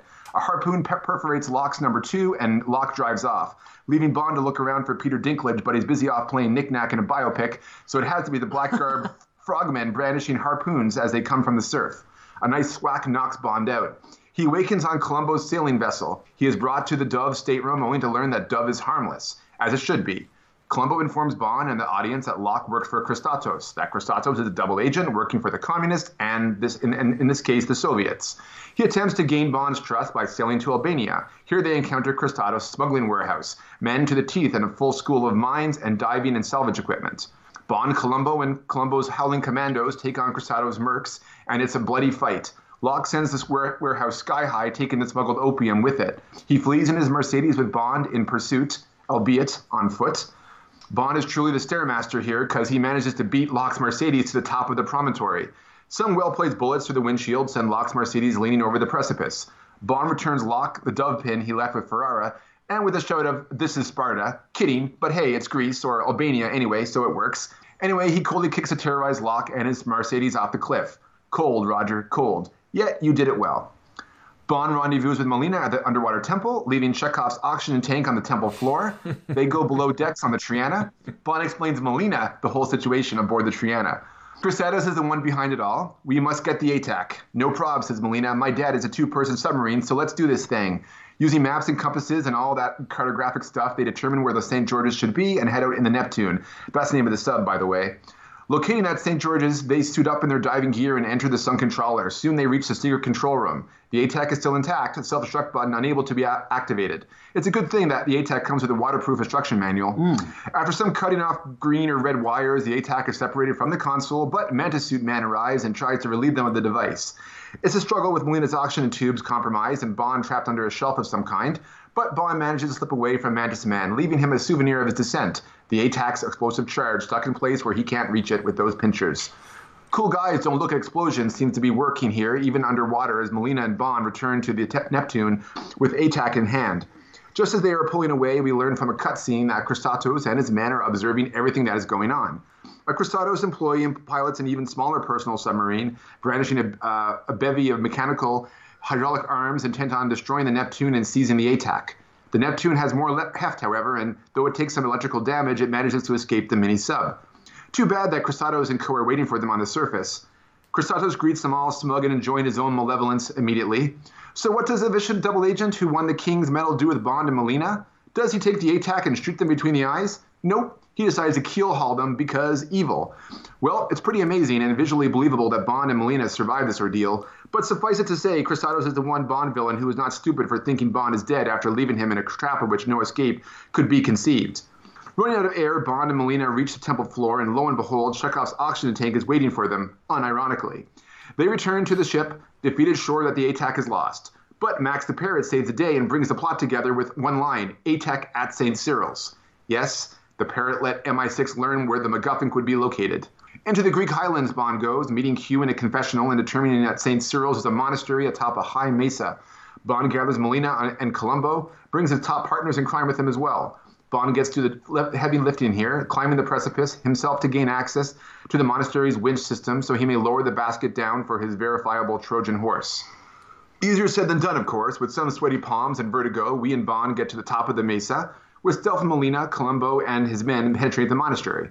Meanwhile, Bibi is rebelling from Uncle Ari. Kriegler is heading around like a robot. The other guards are slacking off, and the rest are sleeping. And Gogol is on his way via helicopter. You could, get, you could cut the tension with a knife, and so it goes. As Bond meets Kriegler head on after subduing the guards, Kristatos is all dum de dum in the background, nonchalantly making his way to the exit with ATAC in hand. In addition to being a pure specimen of the ideals of National Socialism, Kriegler turns out to be incredibly stupid and chooses to be distracted by Kristatos' comings and goings. Ultimately, this leads to his defenestration. I love that word. And death by falling a very long distance. Not a single Wilhelm scream, though. He was really stoic, our Kriegler. Bond is still dazed by Kriegler's pummeling, but decides to pursue Kristatos and the ATAC. But Colombo's got this. He lunges primarily at the man who portrayed his countrymen, killed countless others for survival, and yes, ordered the death of poor Lisl. It's a scrappy brawl between the two enemies, but egged on by the sound of Gogol's chopper thrum, Kristatos manages to send Colombo rolling down the stairs. Colombo stumbles on the plateau, exhausted and now in sights of Melina's crossbow, but Bond turns out to be a bit of a hypocrite and warns her about two graves or some contrived BS. And while they all but bicker, Colombo takes control of the situation with the well placed knife in Kristatos' back. At this moment, Gogol is stepping out of the chopper. Awkward, yes, but with a well placed spiral off the promontory, the ATAC smashes to bits on the rocks hundreds of feet below. Awkward, yes, but that's detente. Gogol be like, that's cool, fam. Catch you on the flip side in this morally ambiguous game that we all seem to be playing. I feel you, says Bond, walking away, not adding that, boy, we are kind of pieces of shit that aren't we agreeing to disagree after all this death and for what? A business calculator? But that's showbiz, folks. Colombo is a candidate for Bibi sponsorship. Not sure about the wink, though. Melina decides to award her father's surrogate in this adventure with some sex, and Margaret Thatcher gets lampooned. All in a day's work, my friends. Sing it, Sheena. yeah, there's a lot of lampooning here at the end of this. This this thing, Thatcher's man, it's the Thatcher's weird. husband thing was ridiculous. like I asked Sarah, I asked her obviously as a as a Scottish you know, native, yeah. like watching this, I'm like, you know, where were they at the time in terms of being lampooned? Like Spitting Image wasn't yet a thing. You remember that show, Spitting Image, that British uh, satire show where they're all using puppets and stuff. I didn't think Spitting oh. Image was, was on yet, but that's a re- that was a really popular show. But Sarah said that um, Thatcher and her husband, particularly her husband, have always had that sort of bumbling public uh, image, you know, and and particularly the husband was because uh, you see him, he just kind of gets his hand slapped for reaching over and yeah, touching the food, like. And he has such a dumb look on his face. he's, like, he's like the dad in Stranger Things. Yeah. yeah. yeah, I guess you're right. Yeah, he kind of is. Yeah, yeah, yeah. yeah. He has no clue that like the the the new yeah. hot high school boy in town is making the moves on his wife, you know? yeah. Anyway, it's it's a strange one. Yeah.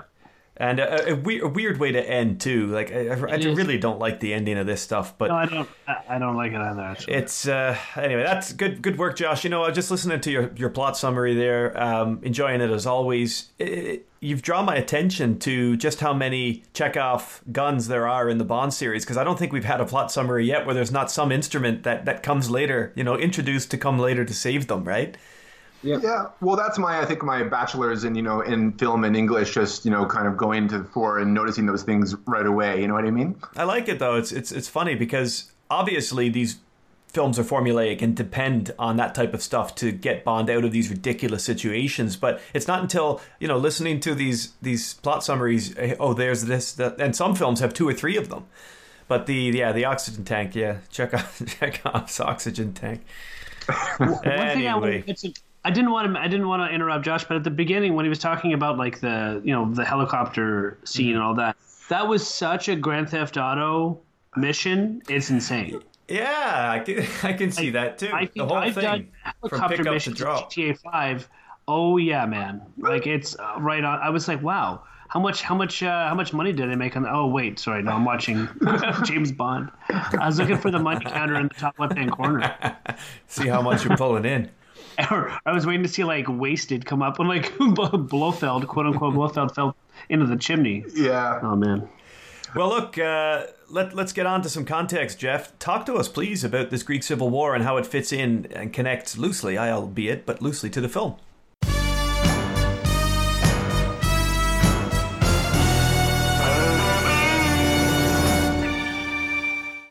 Yeah. So my ears kind of uh, pricked up when they were mentioning, you know, they mentioned a few times about, you know, the Greek resistance and they fought together with the communists and the Greek. And I, I'll be honest, I really don't know much about this Greek Civil War. I know a little bit more about the famous one back in the day, way back in the day. Um, but uh, so- Peloponnesian War. that would be the one. um, a little farther back. Uh, little so the back. interest here's the interesting thing when I looked it up. So I know a little bit about the Greek resistance because uh, you know I read a book about a SOE agent who. Uh, uh, fought on Crete, and that was pretty interesting. They actually came up with an idea to um, kidnap a, a German general who was on the island, and so that was the whole point of that was to sort of like emasculate the Germans and sort of uh, win back the hope of the people there. Be like, hey, look, we can kidnap a, a German general. Uh, you know, what are you guys going to do about it? But that actually didn't work out too well. I think the, the name of the book that the guy, so the SOE guy wrote a book. It was called Mm-hmm. Ill Met by Moonlight. Ill met Uh, by moonlight. Sounds Yeah. romantic. Yeah, it wasn't. It was actually pretty brutal. Just showing. It's interesting because you think, oh, you know, it's all tropical and all that stuff, but the way they had to like navigate them, the mountains in, on Crete and around there, holy smokes, it was pretty brutal. Anyways, so the Greek Civil War actually it was post World War II, but it actually had started uh, during the Second World War, during the occupation uh, by the Germans, and it all kind of started with when the, the, the Greek government in exile, when the king left and he kind of had an exile government in Egypt, and then I think he also moved over to England. The the factions that were that were sort of coming out of the woodwork that were resistance groups were kind of vying for power. There was a power struggle. So on top of the fact that they were fighting the Germans, they were actually fighting each other. And some of the groups were like, you know what? We're going to take down the Nazis. We're going to take down the Germans. But at the same time, they kind of had machinations in the back of their head that we're also going to take over the country. We don't want the king anymore. We want to, like, you know. And th- it was interesting because some of the groups were communists. They had a lot of different political factions. And that's not uncommon with resistance groups. France had that too. the Dutch, yeah. Belgians. There's a lot of different political groups with resistance groups in World War II. Um, the interesting thing about this is that um, this was actually considered because the the Civil War kind of started in different phases. So it started in, and just after like the the Germans had invaded um, Greece, but it went all the way up to the end of the war. And in fact, they consider the Greek Civil War of 46 to 49 as like sort of the last phase of it. But they consider that kind of the first kind of proxy war of the Cold War because it was directly related to the Second World War and because there was communist countries involved because um, Tito was pro uh, pro uh, Greece and the British were were on the other side. They, so it was interesting because so the Greece was funded by the UK and the US. The insurgents were backed by Stalin and Tito, and it was interesting that Tito and Stalin actually were at odds. Stalin wanted to stop, and Tito wanted to keep going. Why? but Why did Stalin want to stop? Where, I He just mean, how, didn't how did he He see like, the? "What?" Yeah, yeah, yeah. Okay, Well, okay. as far as I read, it, it, it just mentioned that he's like, you know what, I don't care anymore. Yeah, well, he's watching resources drained, probably that could be spent And- elsewhere. Yeah, and I mean, uh, exactly. But Tito was kind of, I mean, Tito was, I always say that Tito was probably the best example of how a communist government works. Because, I mean, I always say that, you know, I like the quote saying, like, you know, communism works great on paper, right? But if you look at the, for resistance groups, um, because obviously Tito was in charge of, uh, he became obviously the leader uh, in the Yugoslavia post war and through the Cold War. I mean, he did a lot of bad things. But if you notice on how he ran, the the Yugoslav resistance in World War II, he was fantastic in that sense. Don't get me wrong; I'm not saying he's a good person, but the way he ran his his networks and all that all throughout Yugoslavia and um, the little countries within the Balkans was masterful. Kind of like the Che Guevara effect. Yeah, he where, it was amazing. They're brilliant people, Yeah. but also assholes. Exactly. So, anyways, the interesting thing, I just thought I wanted to look that up and just, it was some interesting things that the, um, how I didn't actually realize how tumultuous Greece was after the after the Second World War. So that's sort of just me. I didn't I didn't realize that, but um, it's interesting how you know communism obviously like kind of bled through Europe and the Balkans as well, and obviously the Balkans being a hotbed for everything in the 20th century and even the uh, 19th century Yeah, yeah.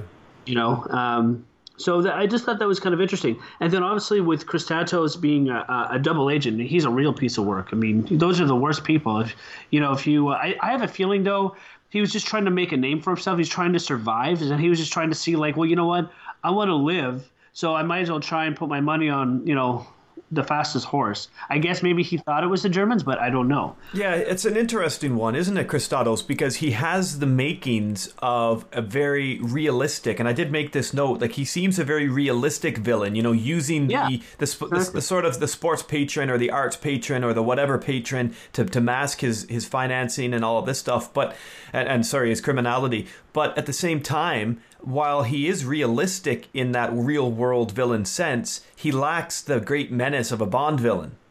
And Yeah, I, exactly. I, I just kind of wonder. I mean, how do you read Kristatos in this context of of kind of uh, where Greece is and and how he is trying to manipulate different environments?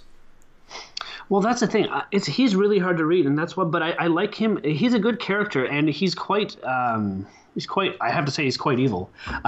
and I, it is interesting that he kind of uses, um, you know, Bibi Dahl is kind of like I'm a good person. This is my cover, you know. Mm-hmm.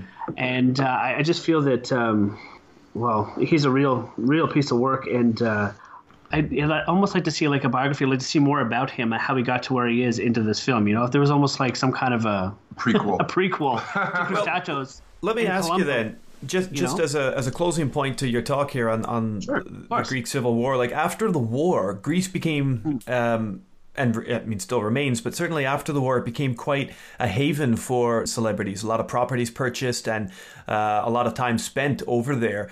I'm thinking of people like Leonard Cohen and Richard Burton. You know, they, they had and frequented that place quite regularly with real estate and parties and, and whatnot. But was it in those early days of the post-war 50s and 60s perhaps i mean was it safe in that sense No. to just kind of go and, and rock up and travel and spend their money and, and go get out again quite absently and ignorantly I think maybe in some areas, Right. but it it seemed that um, it it was uh, it from in the 50s it was actually still pretty tumultuous. There was still you know factions and and, and violence. Uh, greece had a lot I, I didn't realize that. When i read it just how it, it took a while. Like it was like if you think about it if greece was a campfire uh, you know, there was still some burning embers eh, well into the 60s. And the other thing was is that again with the whole proxy war, the Cold Wars, because it was communist, uh, you know, factions, and obviously, uh, you know, with Russia and, and Yugoslavia in there, the, America kind of had their people in there, and they had the CIA, and they were kind of doing stuff. It's kind of like, um, you know, there it was uh, with Vietnam, and there was a lot of sort of communism, fighting communism in different areas, and so America had had agents in there too. So I would say it wasn't safe actually. And I, and to be honest, I, I just found that out, but I didn't realize how it really wasn't that safe. But I guess in, in certain areas, I mean, look, if you're on a remote beach that's like, you know, 300 feet wide, Sure, white yeah. sand, mm-hmm. probably mm-hmm. okay. yeah well what did you say the name of that book was again because that's this is good stuff Yeah, Ill Met by Moonlight. Let me double check that. But it was a great read. I read it actually. I was on vacation uh, in Virginia Beach, and so it was it was good because I was on the beach reading it, and man, Yeah. it was super super interesting. And you know, it's funny too, just listening to you talk and thinking about it geographically, because Greece is such a geographical sprawl. You have obviously the mainland areas, but then you've got the the neighboring uh, countries, and of course all the islands. And so it probably Yes. would have been quite a diaspora in sense of you know where the conflict was spread out and, and concentrated. You know.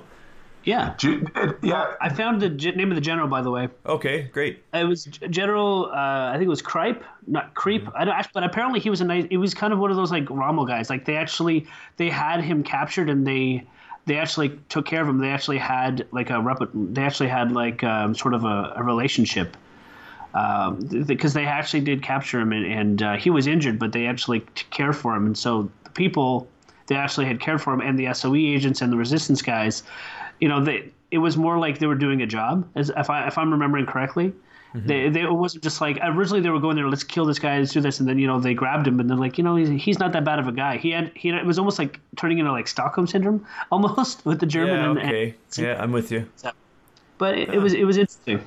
Well, to hear you talk about Greece as like if it if it were metaphorically the bonfire, there's still these embers, you know, burning into the 60s and 70s. It'd be interesting, you know, to think about the film 80s, a decade on from kind of the time that you're you're still Yes. commenting on. If anybody from that area or with a great knowledge of this conflict um, that jo- that Jeff's kind of contextualizing for us. Anybody spot anything in the film? You know, you, you see anything that you think still kind of uh, shows some of these embers glowing, either in the character or behavior of Kristatos or his goons, and you know, give it give us a give us a message and uh, so share your info with us. Yeah, we love we'd love for you to share the info that you could you, you Absolutely. could hit us up on uh, on our, our Facebook page, Bond by Numbers, and uh, and on our and on our Twitter. All right. Well, good work there, buddy. That was uh, good to listen to. And uh, it's always great when we get some military and historical context brought into these films because they certainly skirt over it pretty heavily and pretty quickly. Yeah, yeah, that's okay though. Cool.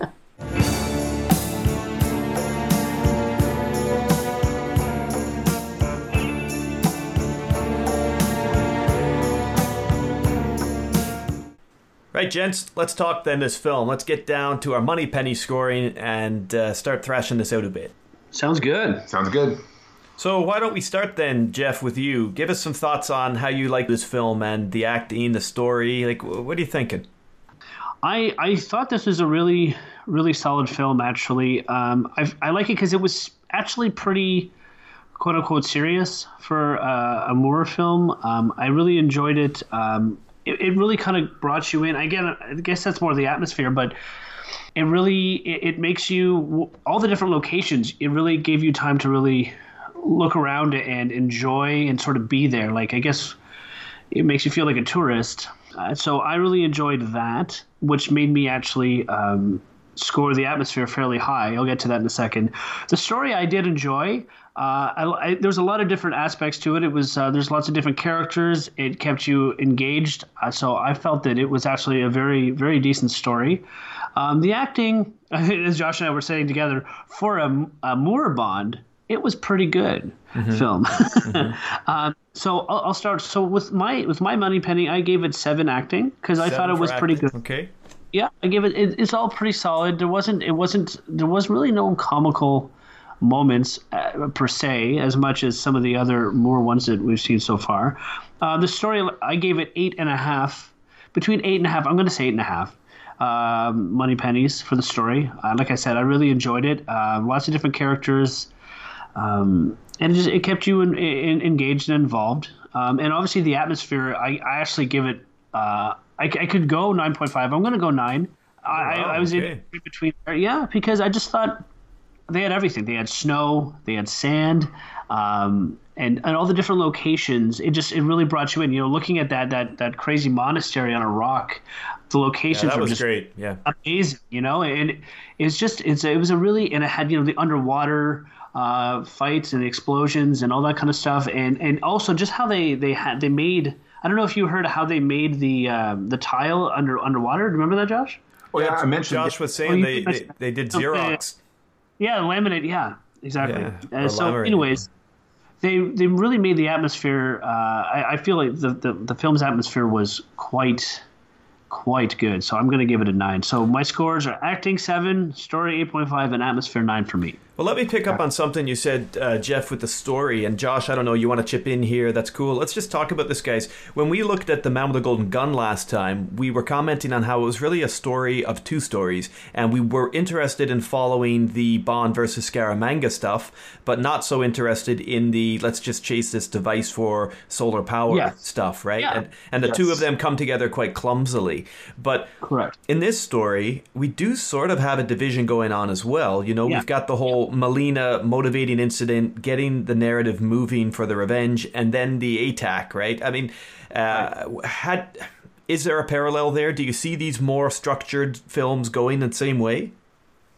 I think the revenge quest for Melina works well with the ATAC quest. I, I think Yeah. it, it blends Okay. in a lot better than the amount of the golden gun. And actually, that again, I agree with you though that the the Melina um, revenge quest is kind of uh, snuffed out though by by the end of the film. Okay. Well, I, see, I, I did put in the Melina part. I, that was to be honest, as much as it got snuffed out, that was actually one of the reasons I did actually rate it as high as it was. Is that I did appreciate Melina and the revenge, and I, I thought it was it was understandable, Mm-hmm. and uh, and actually also her acting I thought was pretty good. That's also why I, I put my acting at seven for what it was. let me ask you then, with respect Mm-hmm. to the story, at the end of the film, during that lampooning scene with the Thatchers, Margaret Thatcher, Oh, yeah. Ma- Margaret Thatcher says, "Commander Bond, you know, your your mission was a success, right? That type of stuff. Like, was it? Like, what, what what was his mission, and how does she know whether it was a success or not? Like, was his mission to to just destroy the ATAC or to make sure it doesn't get into the Russians' hands? Like, Well, what was the mission? Yeah. Because he didn't really succeed, did he? No, well, okay, that's the thing. It's like it's either if you can, you know, if you can extract the intelligence or the Alright. intel or the device, great. But Okay. usually, you know, plan B is destroy it, right? It's like if you can land the uh, the experimental jet, great. Uh, But if you if you're gonna if you're going down or something and you crash landed, you're gonna blow it up so no one else gets your hands on it. So it's kind of like, yeah, I can see where you're coming with that, but I just I just didn't get it. Like Bibi gets a new sponsor. Is that what Thatcher was wanting to happen in this Yeah. story? Like I I, I, I don't know. yeah, I don't know. Anyway, I just No. found that was kind of weird. Like maybe, and it just kind of made me think maybe I missed something. Like what was the purpose of the film? And I, I could only presume. And this does, this goes back to the St. George's sinking too. It didn't quite make sense to me. And you know maybe I'm just calling myself out here as a as a moron for not getting it. But was that a deliberate sinking? Oh, absolutely. Oh, it was. I yeah. Oh, abs- absolutely. So- um, now you could argue that Gogol. Josh has a good point here. Yeah, like you could argue that Gogol um, was not aware of the situation. That you know we're going to take advantage of this and get our best man in Greece on it. Sure. At the same time, he's also like looking at his secretary and smiling while he's talking to this guy on the phone. So we don't actually know if Gogol gave Kristatos the go-ahead for Locque to put that mine up against the St. George's and sink it off the coast of Albania, Yeah. where his warehouse is, lo- is conveniently located. So Gogol could have been on the whole time. Or Kristatos knew about it, knew that he could profit from it, so he sunk Okay, this okay. to St. George's, knowing that Gogol would ask him to do it. So I kind of think that that was the inciting hmm. incident. All right. Well, Yeah. I can see that now. I, I and I did see the Gogol thing at the beginning, the way he looked at, at the girl, and, and all of that sort of hinting, winking at the camera. I got that side of things, which is why I was sus- suspicious of it. But if this Right. was the case, if both the British knew the course of the ship, and if it was indeed a sinking, and the mine wouldn't have drifted that far, then surely they should have been able to locate it a hell of a lot easier. Yeah. Yeah. Well, the thing is, I think Havelock did find it because because remember they were pointing out um, in in in his stateroom when they when they had all the maps out that they saw the diving bells right for oil explor- exploration. So that was Right. Kristatos because Kristatos knew where it was, and Havelock was going to report that he saw the diving bells there belonging to Kristatos near the wreck of the right. ship. Yeah, But- you you picked that- up on so- that stuff. I, I didn't get that as much. The subtleties were a little bit lost on me. I have to admit. I mean, I was I was in the I was in the ballpark, but I was not on the line. Ah, I see. I see. I, I can see where your confusion is, though, in terms of thematically, like where this what the story Oh, is about. oh, yeah, yeah. Like I, I would say that it's. I would say they're trying to make a spy story, and they have like a, a Hitchcockian MacGuffin, which is the the ATAC.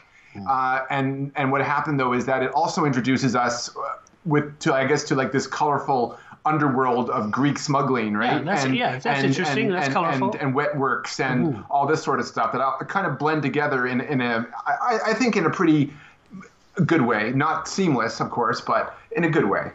So with Blofeld's character, sorry, I'm going back to the beginning here as well, Yeah. because this is another structural point that you know the film's trying to close a chapter of something that happened before, whether it's because of the McClory lawsuits and the conflict going on there, whether it's because John Glen and the producer wanting now to fix something with Diamonds Are Forever that we didn't get. This film does completely ignore in its pre-title sequence the Diamonds Are Forever Blofeld and the fact that he would have died during that ridiculous sort of comical explosion on the the oil rig, right? yeah, and, it, and, when- it, and it with the kills him. Sub, yeah, like because he was like he was like being used as like a wrecking ball with the Bathosub like on the crane on the oil Yeah, rig, yeah, right? yeah. So And like he, he throws him right into like the control center and everything explodes. So maybe That's- that's, how he. That's why he's in a wheelchair.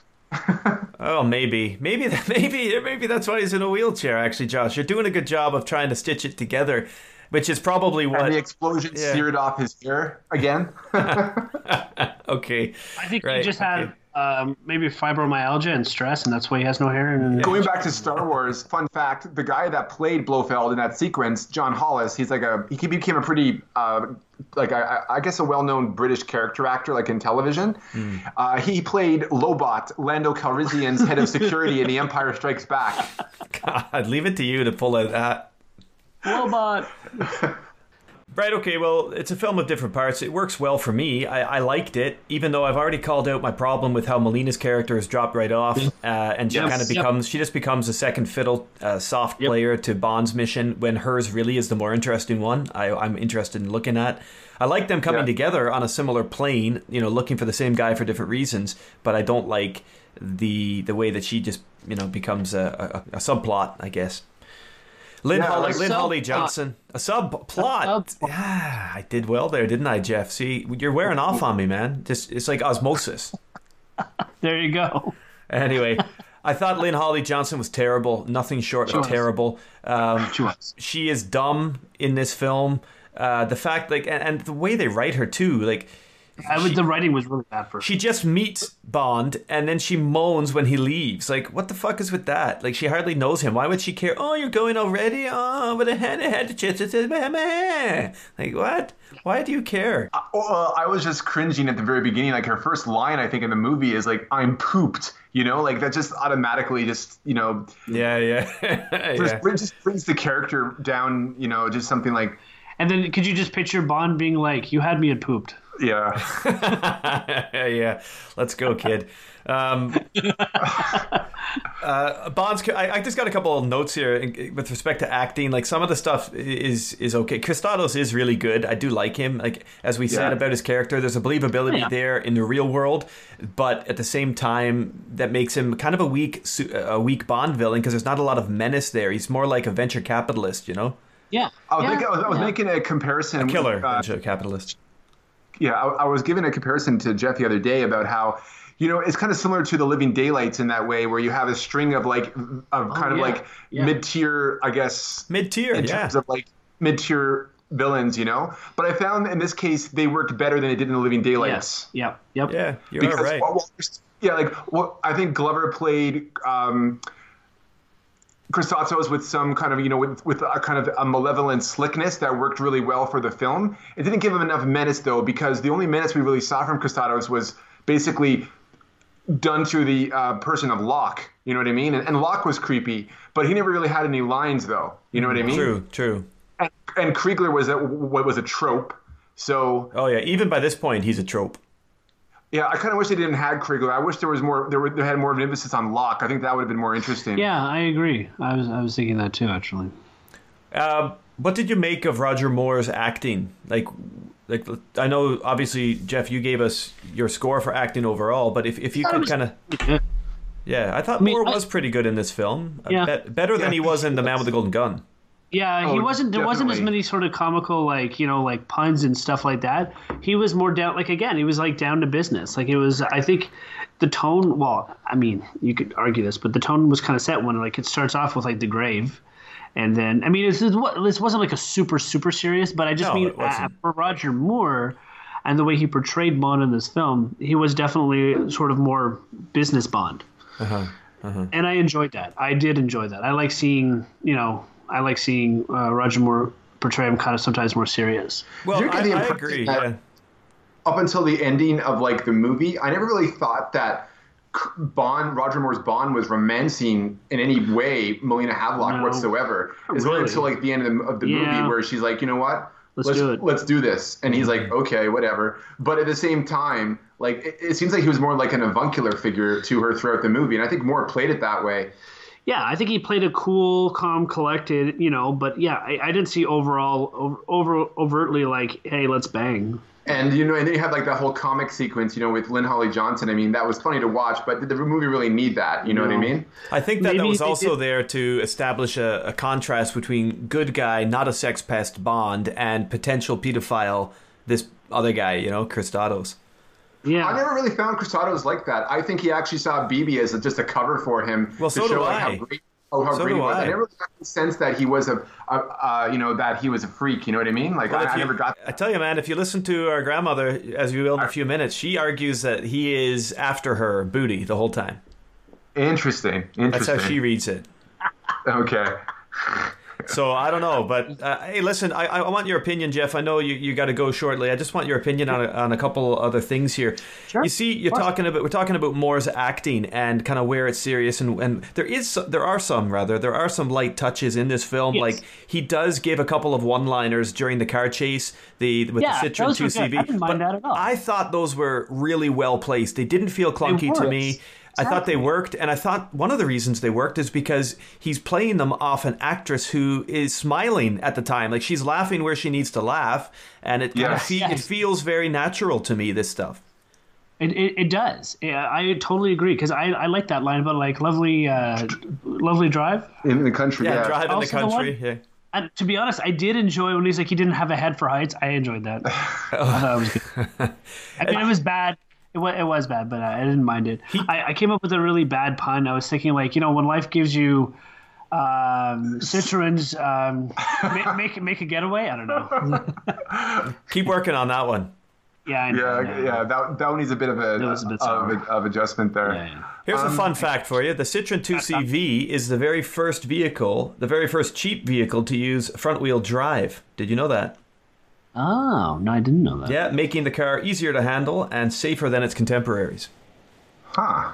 Interesting. Yeah, it. Uh, I read up a lot on the cars in this story actually because, of, as you guys know now, I, I'm the proud owner Yes. of a great James Bond diecast car collection, and I realized, I realized as I was opening these boxes and watching my wife's face, where the fuck are you going to put these things? Like, great, right? Uh, I realized what I wanted wasn't actually the cars at all, but just the magazines that came with them to give me all the information. That's honestly true. Like since I've had all these things out, I've been reading the books. Like this is really cool. Like reading about all these cars and the turbocharged uh, Lotus Esprit Sport and all this stuff. And then I'm like looking at all these cars I got stacked on the shelf as if to say, yeah, there's those things too. But I really just wanted the books. it turns out. There you go. So Anyway. you're like you're like the kid who gets like the four hundred dollar Playmobil set, but she plays with the box. That's right. Right. Yeah, I'm, I'm So very much that have- guy. I'm afraid. Hmm. Nice, nice. anyway, so we'll see Now- how long those cars stay on the shelf. Oh yeah. Another good more sequence too, where his comedy was well done but not overstated, was the scene with Q. I, Oh, I yeah. actually love Roger Moore's scenes with Desmond Llewellyn. So like, and like they have such a good chemistry Oh yeah. together. What I was going to mention that. and yeah, again, yeah. this is another movie like Man with the Golden Gun, where Q is out in the field working, and Mm-hmm. it's great. Yeah, this is is because you know how usually they kind of have that like, a str- not I don't want to say a strained relationship, but obviously like you know like Q like chastises him, he's like okay, okay, whatever. Yeah. But they actually work together. Like the whole scene with the um, Identigraph. identi- it's cool. Yeah. it was great. You know, like they actually were like feeding off each other. Like he was They asking were. for information. He told it, And, they're so working can- late, you know, were- because the so- girl brought him tea, and they told her to Yeah. go lock up and, stuff like that. And I I really appreciated that because they kind of just put because I mean obviously everyone who watches Bond you've watched the ones previous. Usually people don't just watch one, so everyone knows that they have a they kind of have that that ongoing relationship. And it's neat that they kind of just like went got down to business and they were just like kind of working there for a bit. And it was Hmm. nice to see that. I did really feel bad it. for that girl though, because Yes. at the beginning of that scene, she's doing like some pretty serious laboratory work, and yeah. And then she gives them tea. And then she's obviously just hanging around catering for them. Like that's kind of, but you know what? That's like a microcosm of what they do with Melina's character, isn't it? Just in one little scene. But here's it the really thing. is. I it's did- almost like the Devil Wears Prada, but in, at MI6. The one thing I noticed and I didn't like is that they gave her Farrah Fawcett wings, and I'm like, honestly, I just don't picture scientists like, Hey, or, you know, whatever, like and Shoulder does she- pads. she gonna- well, yeah, I mean, like I understand that, but are you really gonna put like the wings in your hair uh, and then put on your white lab coat? Like, do you really care who sees you with your Farrah Fawcett wings I know. when you're, you know, you're? I don't know. That's what. I like to point out too is you see uh, Q's usual assistant Smithers there with like, and he had like that cast device, right? Oh yeah, yeah, yeah. Um, oh, another Star Wars connection too. Uh, the actor that plays Smithers in the Bond films, uh, he, he was in a couple of them actually. Uh, that is Jeremy Bulloch, who played Boba Fett, There you go. oh, the man behind the mask.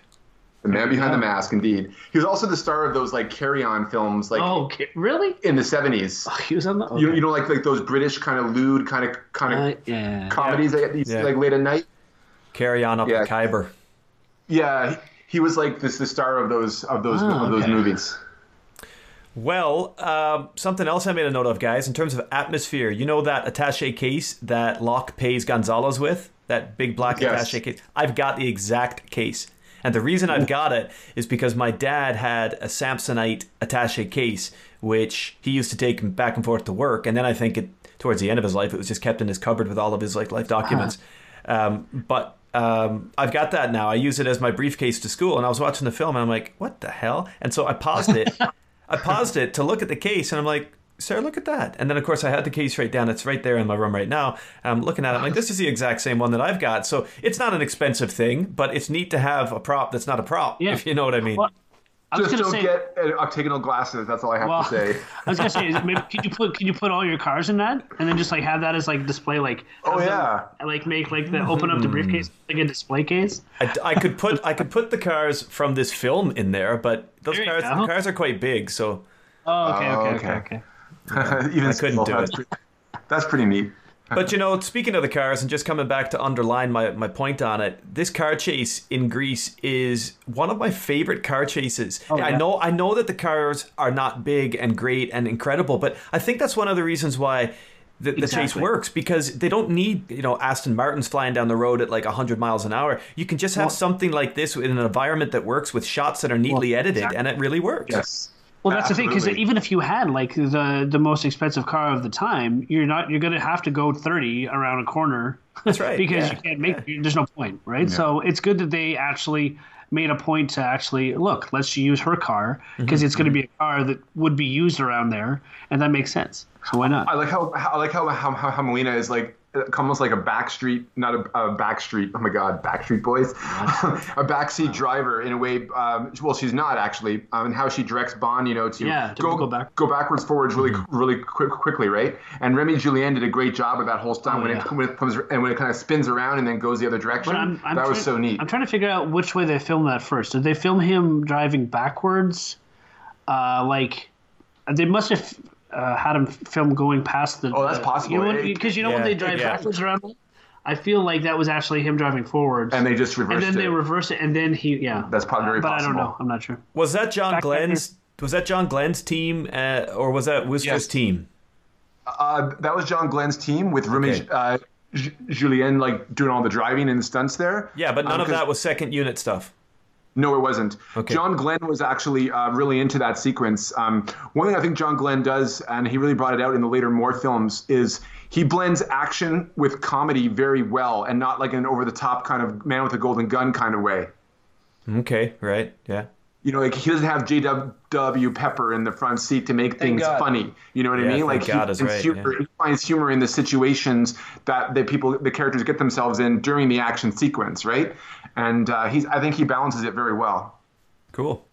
Well, you know, in terms of my scoring for story, I thought the script does a really good job with the two short stories for its source material and the little bit of Live and Let Die, and a scene from Goldfinger, the novel, in here too.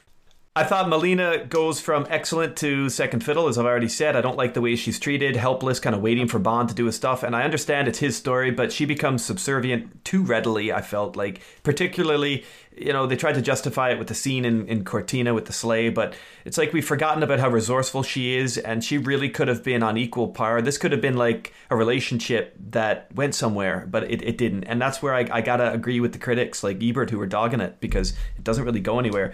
Um, she is in advance on Pussy Galore and Agent Triple X, but she's not yet at Michelle's Michelle Yeoh's level, which is too bad because I like her better than Michelle Yeoh's character. She's still my favorite Bond girl to date, though, and the story did that much well, at least. Uh, I gave the story a 7.5, and in terms of acting, I went 7 overall. Uh, I, I went through it mechanically and quite mathematically. Lynn Holly Johnson, I gave a 4. She's poor, but everybody else around her was pretty serviceable, at least. Roger Moore was really good. I thought much better than The Man with the Golden Gun. I gave him an 8 because he's fun to watch. Uh, Topol was fun as at 7 I had for him. 6 point. 6.5 for Kristatos because although he's fun and convincing through real day stuff, he lacks the menace of a real big bad, and I kind of want more than just an opportunist bad guy. I want someone more interesting. If if this is where we're going, you know, uh, his henchmen are okay, but they're not as cool as Nick Nack. Sorry, it's just true. Uh, Oh, that's true. Sure. Carole Bouquet is really engaging, beautiful, fun to watch. I really like her. Q's extra scenes are great. I thought I agree with you guys on that. Really well performed. Ferrara, I went for a six. Uh, the actor Yeah. John Moreno's he's a bit dull in his role. He's not really convincing enough for me uh, to, Yeah. to to expect Bond to care about his death. You know, like Yes. I, I, I didn't get that really. Uh, like it's fair that Bond would, would would exact revenge for this guy's death, but deny Melina hers. That's so Yeah. dumb to me. Yeah, But and also, also like I found like more impactful in the film. Lisl's death is way more impactful than Ferrara's death, in my opinion. Yeah. And, Yeah, and we yeah, only know yeah. Lisl for like how many sec, how many more minutes than Ferrara was on screen. Exactly, man. Exactly. So I went. I went seven overall for the acting. Uh, atmosphere. I also gave a high mark, not as high as you did, Jeff. I went for an eight. It is fun to watch. The travelogue stuff is really nice. The photography throughout the film is good. There are some really nice moments here. Um, the score, I really like this score. I think it's the best non Barry score of the entire franchise, and it's even better than some of his. This score gets an absolute ribbing among fans and critics. Uh, Not everybody, but some, and I just don't see it because while it is full of fanfare and Rocky esque type of stuff, that's in with the time. It's in with the editing, Yeah. though, of this film. It works with the editing of the film. And the, the melodies, the song for Your Eyes Only, it's beautiful. I, I I think it's got Yeah. a really nice, it works well with the score. You can strip it down and do different things with it, so it's serviceable and it's pretty. I, I think that For Your Eyes Only is a really good inclusion to the series. It's a good film overall. So my score is uh, 22.5 overall. Jeff, you were 24.5. So there you go. All right. I, you know what's funny? I just wanted to say that uh, I've been playing For Your Eyes Only like a lot. I actually have the single, the 45. Oh, dear, and nice. I'm driving my girlfriend. I've been driving my girlfriend nuts because I keep playing it. So now what I do, just to annoy her, is I'll literally text her with emojis, like, and I'm trying like spell out For Your Eyes Only in emojis, and she just it drives her nuts. Nice one. Nice. well, um, I think we're kind of on the same level here in terms of uh, my money pennies. So for uh, the acting, um, I gave it 7.5. Um, I thought Roger Moore was really great in this movie. Uh, I think he really put the effort in, in what John Glen wanted him to do f- for the role, and I think he pulled it off and still managed to be a bit of, a, of, a, of his own version of Bond as well.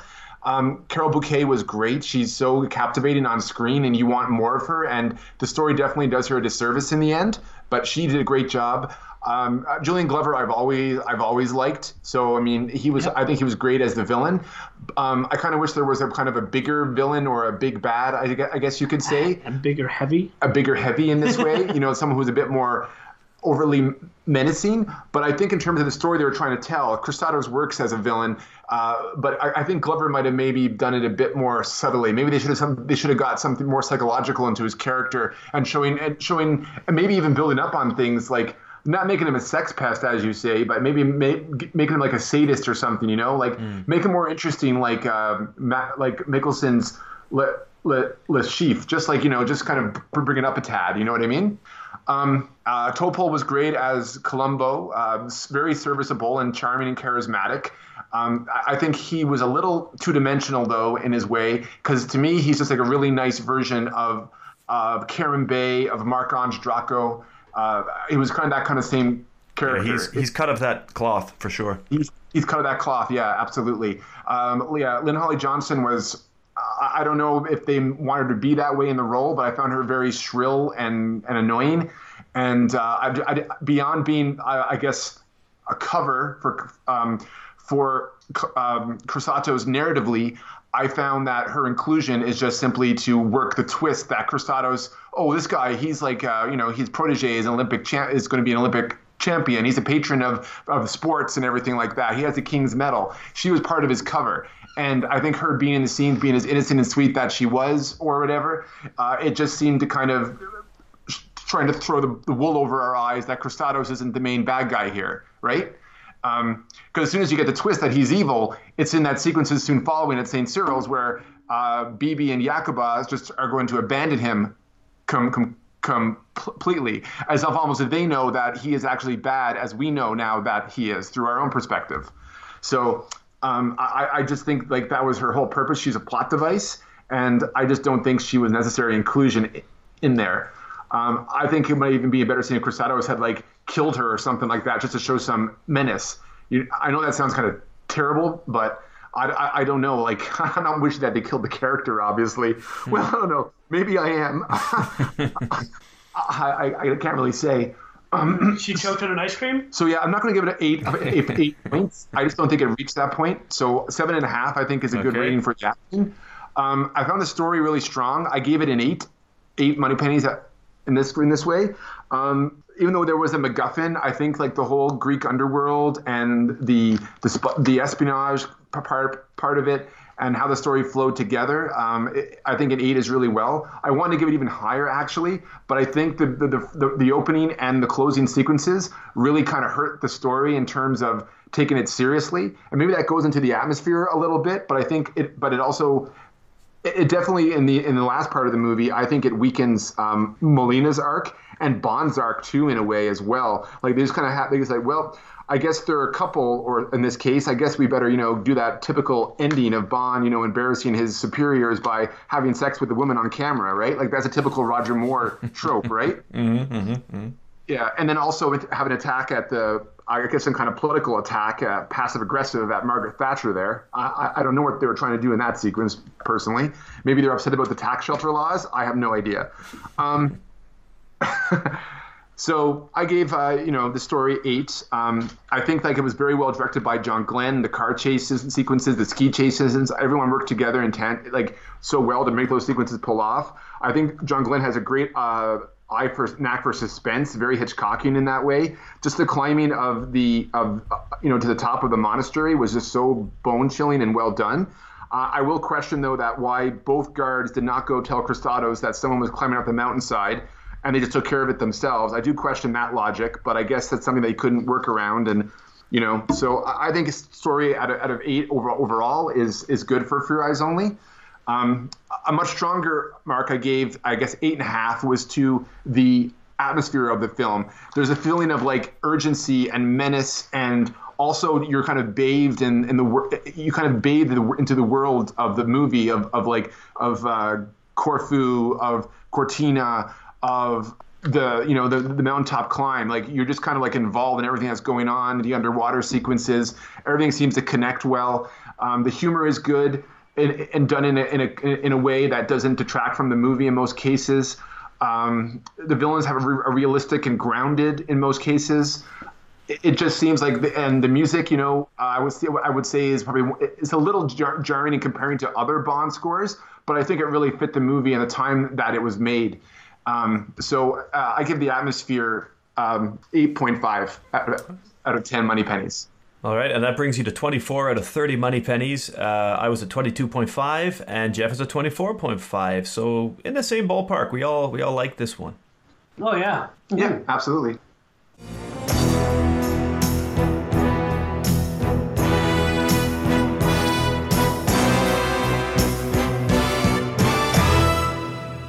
This is it, the interview with Granio. She's a big Bond fan, the reason we got into this series to begin with. Let's see what she thought. Hello. Hello, Double OGO. Double O Geo. Yeah, so for your eyes only, what did you think? oh, I I remember it now. That I just I enjoyed that one. What Don't did- you? Yeah, well, I like like the story anyway. yeah, you enjoyed the story. When you think about it, they're mostly the same, aren't they? Spy stuff. Yeah, yeah. There's not a great diversity within the James Bond world, really. Particularly uh, at that time, the '80s. A lot of the same story ideas were repeated. Yeah, exactly. Mm-hmm. You- You're on a different twist. That's right. Yeah, different costume. Yeah. one, one was down in the Greek islands, and the other ones were anywhere, I guess. Yeah, somewhere else. I suppose. But but I like to like the scenery, and Yeah. I certainly like the opening scene. yeah, the opening scene was great, wasn't it? Yeah. I really enjoyed that too. I thought it was well paced and quite quite exciting, and um, Yeah. I, I liked it all. Actually, the the introduction to this film. Yep, I did too. So, what did you like about the film? Was it Roger Moore? Did he did he Oh, to you? always Roger Moore. Yeah. But uh, I I just like the, the Greek atmosphere. Mm-hmm. It's, it was so different, you know. Did you like the girl? Did you like Melina? Yes, I did. The one with the arrow. Yeah, yeah, the bow, yeah. Yeah, I I don't I don't think I've ever seen her in, in a movie before or after. Well, she, she's a French actress, Carole Bouquet, and she has been in other films, but admittedly, they're ones that I don't know very well. Um, she Yeah. does a lot of French films, so I can't remember, you know, the, the Greek guy, the good guy. He did, he was in a lot of films. yeah, the character Colombo, Yeah. he was played by Topol. who. Mm, And uh, the what's his name? That blonde, the German guy. He always takes that same sort of a part, doesn't he? The, the, one was always shooter. Oh, yeah, yeah, I hadn't. Uh, Erich Kriegler, that was the character's name. Erich who? Kriegler, I think, was his name, wasn't it? The uh, He's German, isn't he? the biathlete. Yeah, I don't know the actor at all. I can only tell you the character's name. No, but well, I, I remember in during the war, he was always has a German a role as, as a German, you know, nasty guy. Who the um, the young man? Yeah. He was in movies during the war. No. Well, no, he portrayed. Oh, okay, okay, I got you. Right. He just, he wasn't in the movie, or he wasn't in the war. He was in some, a movie portraying the war. Okay, right. So whenever they needed a Nazi, he would. But he was always always the same guy, you know. The same sort of guy. Yeah. Well, the James Bond, the James Bond franchise has a lot of those white German, blonde-haired, blue-eyed assassin types. Yeah, but that was Hitler move, Hitler movement. Remember Yeah. the brown shirts? Mm-hmm. Yeah, I'll have to ask That's Josh and. Jeff about that. I mean, I'm not doubting it is, but I'll have to ask them Yeah. about that because I don't know that that actor was in uh, too many World War II films, but maybe he was. Well, uh, he portrayed it Yeah. always. Mm-hmm. You know, uh, any any movie I saw him in was he was always a, a German. Well, he looks that way, doesn't he? Yeah, there's a word for it though. Assassin. Assassin, right on. You got it. So, did you did you find the um, the car chases exciting? Oh, and the, those little streets. yeah, yeah. yeah, I thought that little yellow bug was adorable. Well, it's funny because you said that you liked the Greece scenery, and I felt as though that car chase was pretty pretty authentic. You know, obviously it was a little hammed up, but I didn't mind that. I thought it was quite fun. exactly, and, and the streets were so narrow. I mean, if there was another car coming, don't know what they would have done. No, remember he did on the, the side of a curve and rolled over. That's right. Yeah. Yeah, that was that was great too. Mm-hmm. I like the underwater scenes. Oh, really? Okay. What did you like about those? I just like to to look at them swimming. You know. Yeah, it's interesting. I, you didn't find them too slow. No, but there was a, a city there, wasn't it? That's right. That was Yeah. underwater too. What's what was the name of it? I mean, I've never read about that before. Well, you might be thinking about Atlantis, but I don't think that that was Atlantis. No, I don't think so either. There were just some ruins underwater that her father, the marine archaeologist, was working at. Yeah, Yes. and and the pillars. Yep. The mosaic grounding the floor and all that. Yeah, Yeah. on the floor. Oh. Right, exactly. There that young skater, there was absolutely no need to have her in the film at all. No, she was quite silly, wasn't she? Yeah, and, and that, that little bit, uh, you know, her being um, trying coming on to, to Bond and all that sort of stuff. Yeah, that was kind of dull. I didn't, I didn't uh, get that part at all. I just thought that that was all unnecessary. It was. It was kind of unnecessary. Because there was nothing. To, he never added anything to the story, did it? It, no, it didn't. Uh, the only reason I can think why they wanted that in there is because this guy Kristatos needed to have some sort of a front to make it look like you know he had an honorable pursuit, you know, behind his crime, or rather disguising his crime. So maybe.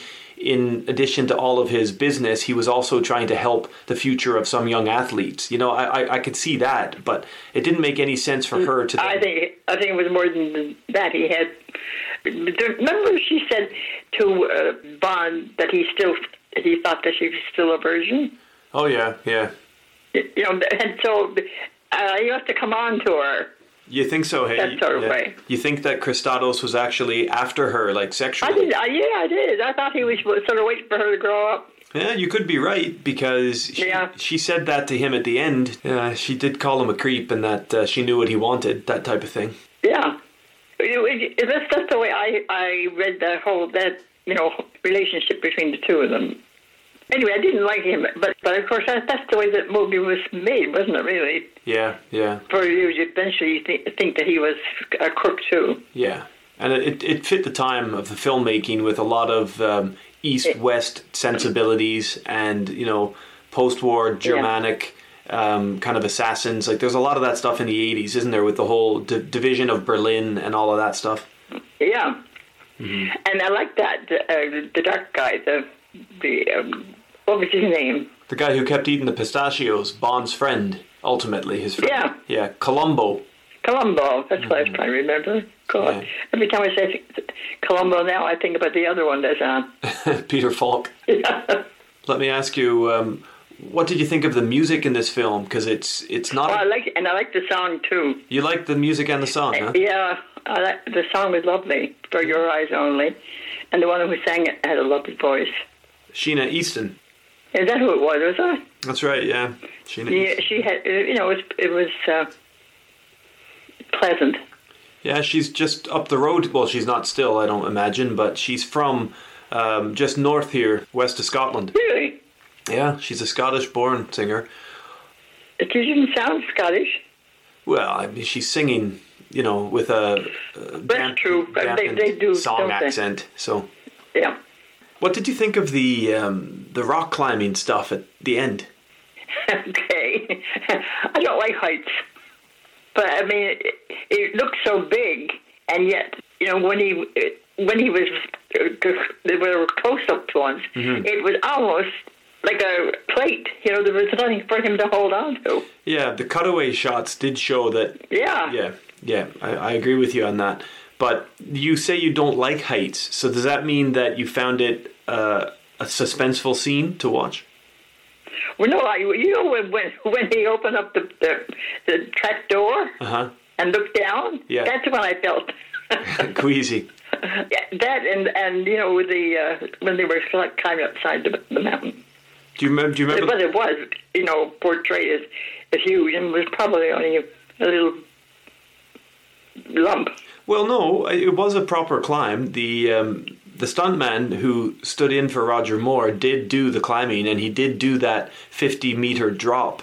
You know when. Did The, you did you really? oh yeah, yeah, he did that for real. Yeah. Where do you get all this information? Well, You were there, were you? yeah, sure. Yeah, at two years old, I was there. But no, it. Uh, and you know what? The, the the guy that did the stunt work in that rock climbing drop is the same guy who jumped off the cliff and did the parachute jump for uh, Spy Who Loved Me. You remember that? yes, I do. He's the same That's man. Something. Yeah. Well, he gets paid for that. I hope. Yeah. Big money, I hope. Well, I hope so. But these guys, you know, it's a Anybody who would jump off that kind of. I know, but it's oh God. it's a different type of I, person. I get funny feeling in pit of my stomach. I, I, you know, when he opened the trap door and he looked down, then you could see, you know, how far up they were. Mm-hmm. Mm-hmm. Uh, I didn't like that. It was a horrible sensation of height. Is that something that's been with you your whole life? Always, always. Huh. That's interesting. So if you were to be a Bond girl, then you would not be a Bond girl like one of these action ones. You, never. You would I'd never be. be able to do it. Nah, you you would just be bedded by Bond, would you? That's right. Okay. well.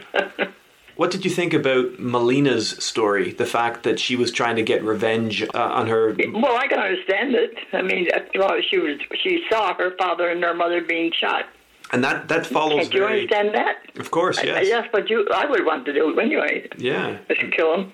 And that follows very closely to the, the, the short story For Your Eyes Only as well, Yeah, which is nice. and that and the fact that she was a, a proficient uh, archer, wasn't she? Yeah, she was. She could certainly work Yeah. that bow. Always hit the target anyway. Um, do you Okay. think? Do you think that Roger Moore is looking his age here? Like he's about fifty-two? Not really. I, I, I no, I don't. I'll never get tired looking at him. Who said he's getting old? Well, it's just that he was pretty long in the tooth by the time this film came out. Now, Critics of the time were starting to say that he was looking older than James Bond should, and he does two more films after this as well. well, I've never seen the films um, with Roger Moore that I thought he was too old for Bond. Well, that's good. You don't have a problem with it. You don't think Roger Moore's looking too old in this one? No, I don't have a problem with that at all. No, I, it's it's. I mean, as long as they keep keep the story for me, that's all. That's all I care.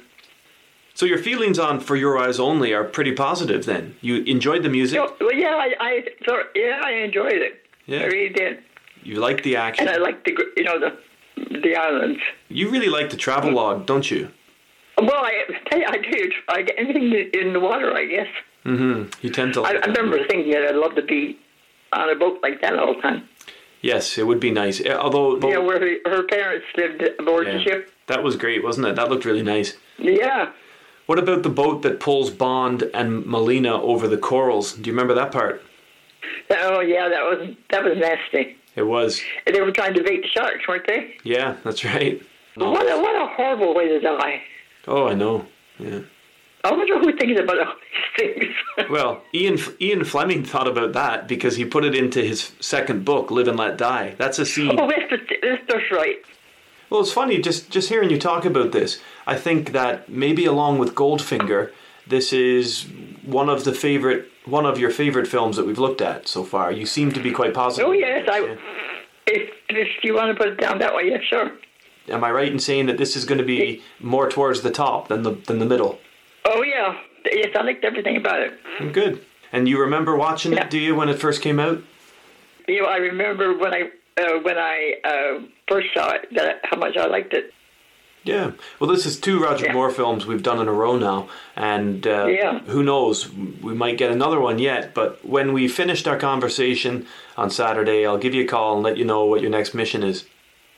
Okay, dear. All right. Thank you for your comments on For Your Eyes Only. Yes. Good talking with you. Yeah, yes, it was lovely talking to you, dear. Bye bye, darling.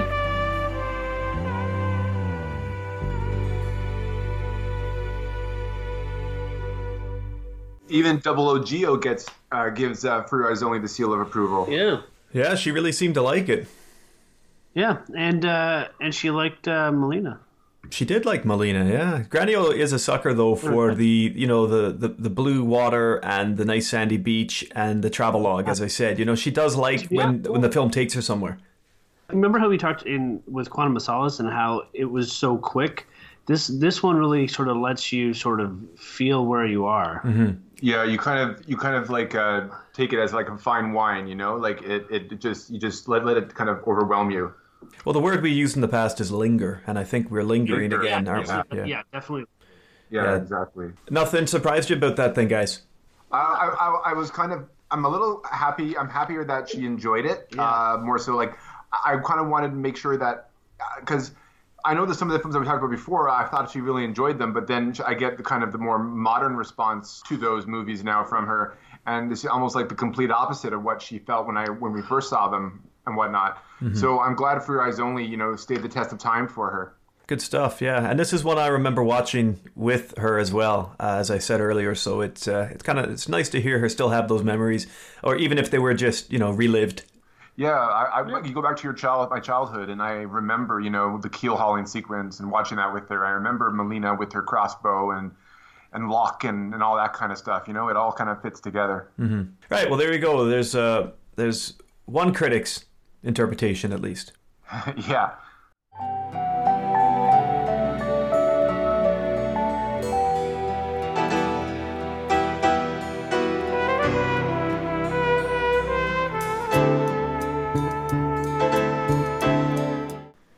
Right then, Josh. So, uh, just before we do a roulette and welcome Jeff back in for that, let's let's talk about what Ian Fleming would have thought of For Your Eyes Only. For my part, I think he would have been pleased with the treatment of the two short story pieces.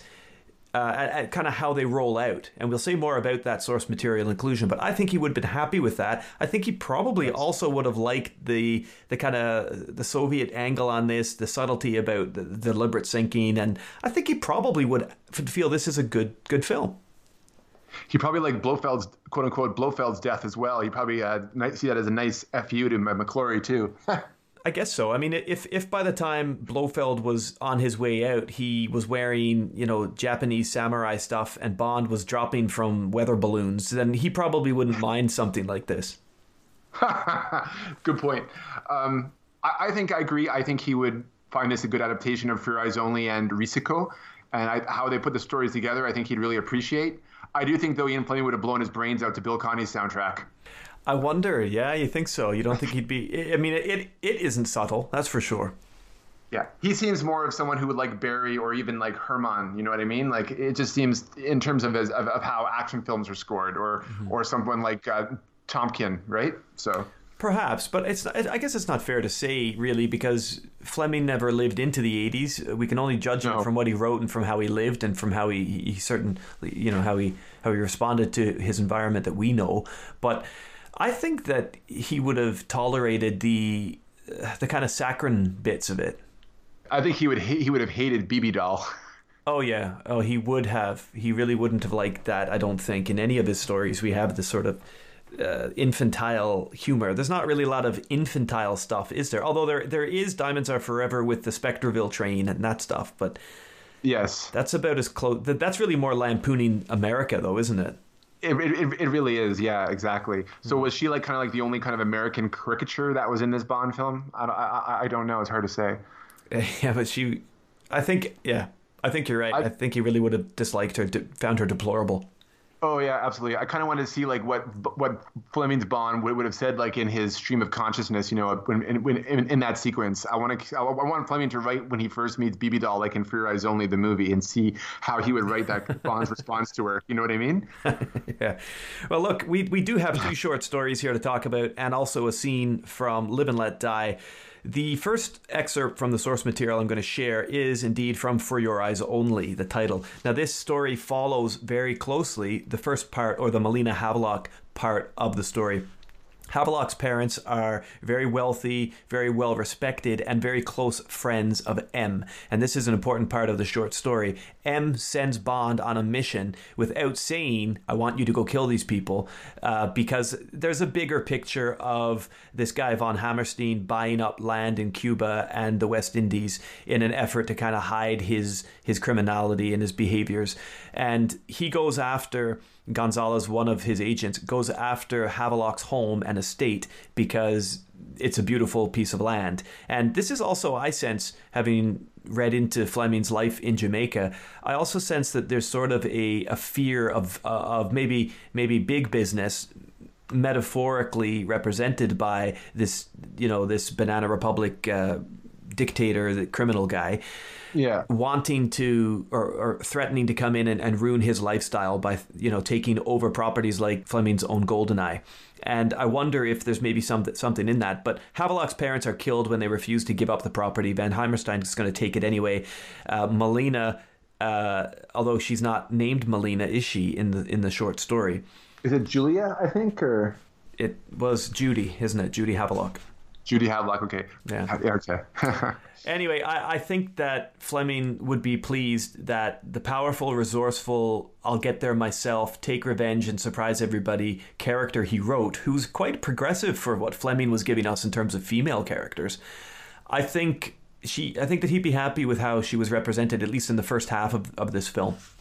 And what I'm going to read to you now is just a short section from when Bond meets her. Bond is is creeping up. He's already uh, he's already located the the house that Gonzalez's character and von Hammerstein's characters are kind of all hanging around. It isn't a, a big sort of sex party, drug party, poolside uh, Spanish villa. It's it's instead uh, a little resorted cabin, a nice luxurious little cottage out in the uh, um, the northern parts of Vermont.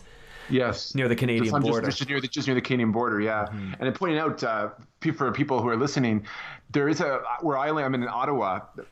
Uh, in particular, there is a uh, an independent filmmaker here who's been interested in trying to uh, adapt Your Eyes Only because it's one of those stories now. I guess it's in the public domain and not really the property of Eon per se but trying to adapt um, For Your Eyes Only because it's considered like the Canadian James Bond Fleming story because part of the story is set in Ottawa, where Bond is basically smuggled from Ottawa across the American border into Vermont. Mm-hmm.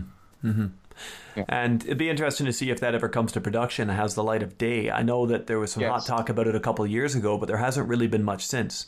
No, there hasn't. Uh, the, the, one I heard was involved was this guy Brett Kelly, uh, who he did some Oh, he did a well-known, I guess, indie uh, Canadian indie film um, in Ottawa called Jesus Christ Vampire Hunter. And uh, I had the film myself, and uh, I'm uh, and uh, oh, actually, no, I, I apologize. Um, I'll just write that back. The director of Jesus Christ Vampire Hunter was actually Lee DeMar. Um, who, now he's he's he's a he's an he's a uh, an acquaintance of Brett Kelly, but I don't believe that um, Lee DeMar is is in, is, is is involved with um, the Your Eyes Only. Well, let, let's try to get an update on that for uh, next episode, maybe. Okay. So at this point in the short story, uh, Bond is about to be intercepted by uh, Havelock. Both of them are after von Hammerstein for very different reasons, but both of them are kind of staking his property out in the uh, Vermont forests. And uh, there's this, there's lots of animals running around this scene too, which makes it quite interesting. You might yeah, like- remember. Chipmunks and stuff like that. yeah. the girl looked like a beautiful, unkempt dryad in ragged shirt and trousers. The shirt and trousers were olive green, crumpled and splashed with mud and stains and torn in places, and she had bound her pale blonde hair with a goldenrod to conceal its brightness for her crawl through the meadow. The beauty of her face was wild and rather animal, with a wide, sensuous mouth, high cheekbones, and silver grey, disdainful eyes. There was the blood of scratches on her forearms and down one cheek, and a bruise and puffed and slightly blackened the same cheekbone. The metal features of a quiver full of arrows showed above her left shoulder. Apart from the bow, apart from the bow, she carried nothing but a hunting knife at her belt, and at her other hip, a small brown canvas bag that presumably carried her food. She looked like a beautiful, dangerous customer who knew wild country and forests and was not afraid of them. She would walk alone through life and have little use for civilization. Bond thought she was wonderful. He smiled at her. He said softly, reassuringly, I suppose you're Robina Hood? My name's James Bond. He reached for his flask and unscrewed the top and held it out. Sit down and have a drink of this fire water and coffee, and I've got some biltong. Or do you live on dew and berries? She came a little closer and sat down a yard from him. She sat like a red Indian, her knees splayed wide and her ankles tucked up high under her thighs. She reached for her flask, for the flask, and drank deeply with her head thrown back. She handed it back without comment. She didn't smile. She said thanks grudgingly and took her arrow and thrust it over her back to join the others in the quiver. She said, watching him closely, I suppose you're a poacher? The deer hunting season doesn't open for another three weeks, but you won't find any deer down here. They only come so low at night. You ought to be higher up during the day, much higher. If you like, I'll tell you where there are some. Quite a big herd. It's a bit late in the day, but you could still get to them. They're upwind from here, and you seem to know about stalking. You don't make much noise. Is that what you're doing here, hunting? Let's see your license. Her shirt had buttoned down breast pockets. Without protest, she took out from one of them the white paper and handed it over. The license had been issued in Bennington, Vermont. It had been issued in the name of Judy Havelock. There was a list of types of permits. Non resident hunting, non resident bow and arrow had been ticked. The cost had been $18.50, payable to Fish and Game Service, Montpelier, Vermont. Judy Havelock had given her age as 25 and her place of birth as Jamaica. Bond thought, God Almighty. He handed the paper back. So that was the score. He said with sympathy and respect, You're quite a girl, Judy. It's a long walk from Jamaica. And you were going to take him on with your bow and arrow? You know what they say in China?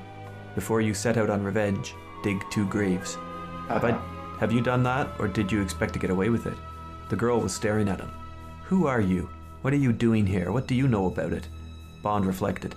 There was only one way out of this mess, and that was to join forces with the girl. What a hell of a business, he said resignedly. I've told you my name. I've been sent out from London by uh, Scotland Yard. I know all about your troubles, and I've come out here to pay off some of the score and see that you're not bothered by these people. In London, we think that the man in that house might start putting pressure on you about your property, and there's no other way of stopping him. So that's uh, part of their conversation when they first meet. Yeah, it's kind of a similar situation, although uh, a little more. What's the word? Um, I guess minimized in the film version. Yeah. Now, you know, I did have a section also from Risico, which I was going to read, but I think I won't. I think what I'll do is just maybe talk with you about that for a moment or two and, and then go on and reading, reading part of the Live and Let Die section. But Risico is, of course, a very different short story. What, what do you remember of it?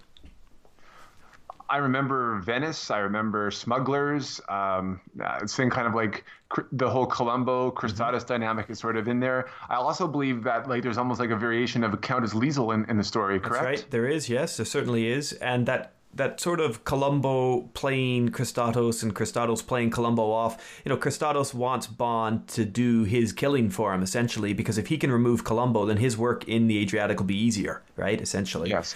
And Bond is there on you know to, to, to look into this type of stuff. But the scene that I was going to read, which which plays out beautifully on the film, is the whole dinner, the recorded dinner conversation, where. Um, Colombo has got the conversation between Kristatos and Bond recorded, and then he pulls Bond in, and they have the conversation about who's really in charge and who's really the villain here. You know, it's it's quite it's quite a really good scene in the story. It's tense. It's a great story, Risico, and I think Fleming would be pleased that that scene had been so carefully and I think respectably adapted for the film. I agree. But the section that I'm going to read to close off our source material, how would Fleming have responded stuff, which we like to do each episode, is from Live and Let Die. It is, of course, the climax of the book, which we have in our film For Your Eyes Only, when Bond and uh, Melina are tied together during the keel hauling. Now, you, you liked the scene quite a bit, didn't you? It was very well. I thought it was very well done, and uh, it's pretty. It's pretty exciting. I always wondered, you know, whether those it was those actors that were underwater that whole time, and I realized that it was actually stuntmen, and that they used the whole thing with the, the bubbles and the blowing, um, and the you know, and the, and the wind blowers and whatnot to make to pull it off. So, um, I'm amazed at how they they managed to pull it off, and I'm also, you know, I, I, and how it just how great it looks on film.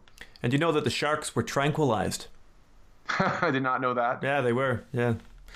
Anyway, this this part of the story, uh, Bond has successfully infiltrated and made difficult the life and work of this Harlem gangster, Mr. Big, who also has people convinced that he is a voodoo uh, spirit, and he he's able to wield a lot of influence in the black community by threatening and frightening people into crime and you know doing his bidding. He he is a drug pusher. He, he does hustling. He does prostitution as well. He gets a lot of stuff on the streets in America, and Bond is basically uh, working with the CIA and uh, to to kind of bust them out a little bit, I guess you could say.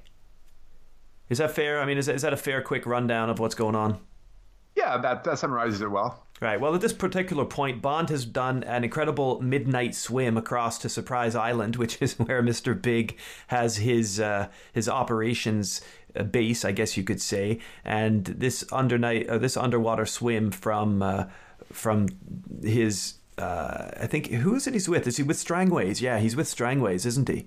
That's right. He's at Strangways' his kind of uh, home, and Bond is secretly going under the cover of night, and he passes barracudas and all sorts of animals. Man, like it's another animal scene. This one, it's a great one though. I oh remember, yeah, I remember. Yeah. Pot and stuff. yeah. Reviewing this book with you was really fun because we had a lot of fun with the scene. Anyway, Bond has been caught, okay, and he's there. The girl this time is not Melina, of course. It's Solitaire, who was uh, Mr. Big's sort of. Um, what would you call her? A medium, a visionary, a tarot yeah. card reader, uh, priestess. Yeah, yeah, priestess. Yeah, priestess. Uh-huh. Well, anyway, Bond's been caught, and this is Mr. Big explaining what's going to happen. Let me illustrate to you by example how my mind works.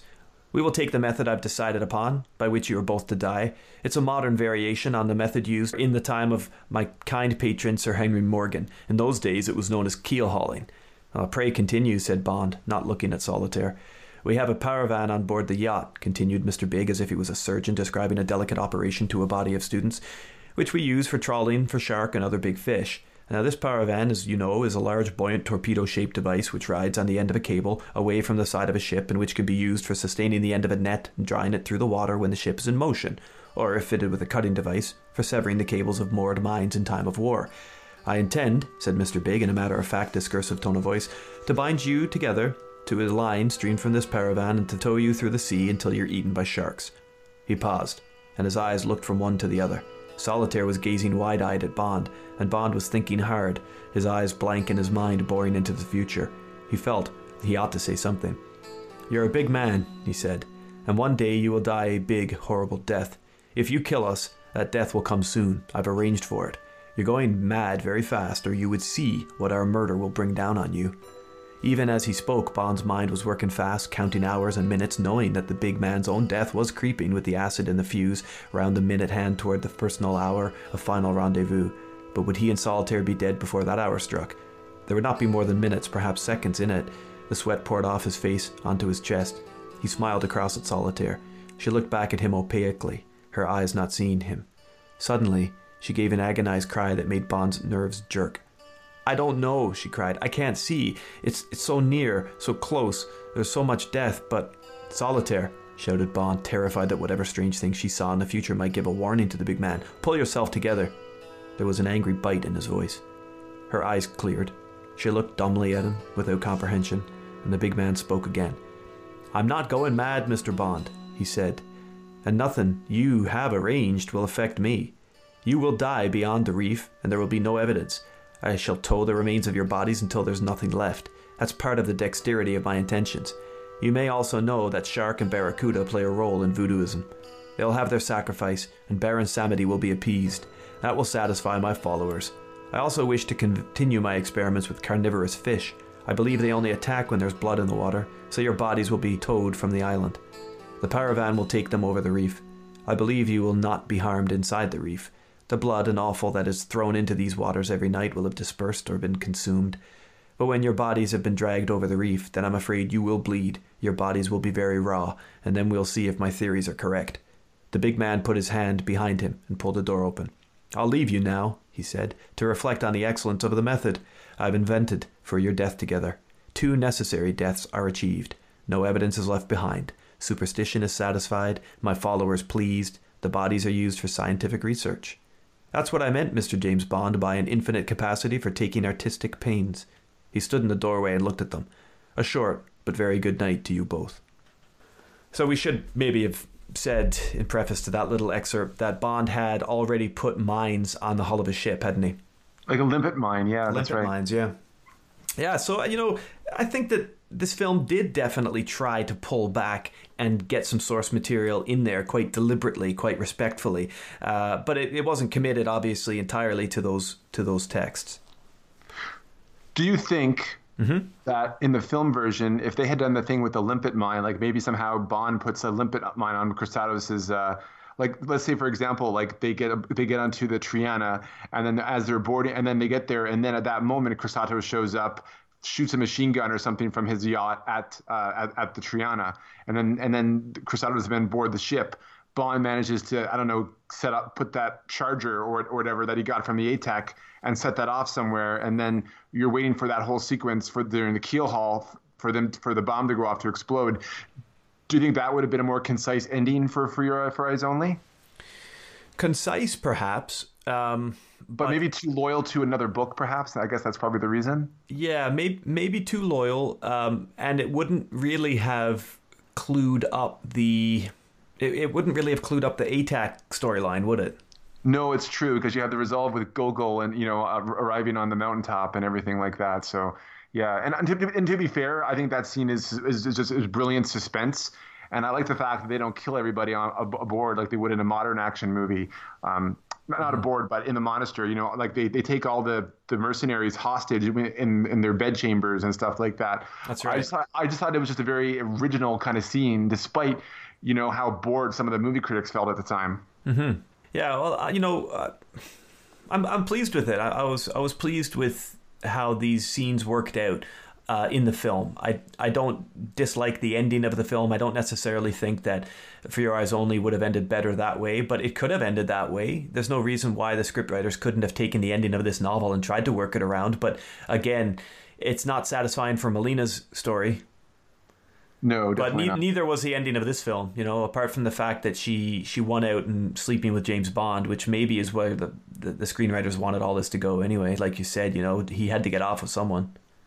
I suppose, yeah. But it's almost like if I if, I'm going to support the film, eh, you know, in a stronger way, it's almost like she rewards. She wants to have sex with Bond at the end. Like she's like, you know, let's do it. Like I found that they did give her some agency in that way. Yeah, like, they I, did. She wasn't. She wasn't. Yeah, because I think you're right. Forward. I think Bond Bond was was very kind of coy around her in the sense that he wasn't looking to take advantage of this girl. He was quietly respectful of what she was going through, even if he didn't care as much about her revenge as he did his own motives. I think he was at least respectful and kind to them. And you're absolutely right using the word forward. She did motivate and kind of. Uh, uh, she, she, did activate their sex at the end. You know it's coming, but at least she's asked for it and she she's wanting and willing for it to happen. She's not taken by him. Yeah, exactly. I know I made that joke about you know that she rewards her nurse her, new- her new surrogate father figure with like sex or whatever. but I mean, Yeah. that was kind of cutting, I guess, on my end. Maybe a little bit harsh, but um, you know, I mean, the nuances can be derived. They can be derived, but we're we have to be careful because we're two men deriving these nuances in a Yes. in a film that, while it plays soft power to women, doesn't really give this character a lot of agency. It, No. it starts with giving her a lot, and maybe realizes, oh, this is too much for the time. Let's not be this adventurous and bold and correct. Let's uh, let's let's just keep it a Bond film, not a Bond and Melina film. You know, but that's too bad. That's ultimately to the film's detriment. This could have been a nine for story if they had tightened up on that Melina stuff and really went somewhere cool with it. And I think Melina would have been remembered as a much more celebrated and powerful and deserving figure than than what we see of her. You know, but Yeah. that's okay. This is where Bond girls were at the time, and this is still a push in favor of a stronger Bond girl. So it's it's great for 1981, but not great really. Yeah, this lead, this this you know the culmination of this whole of this whole build up to a kick-ass Bond girl obviously ends with uh, Tanya Roberts in A View to a Kill, right? yeah, obviously. Yeah, we're going to see that soon. Sure. Yeah, yeah.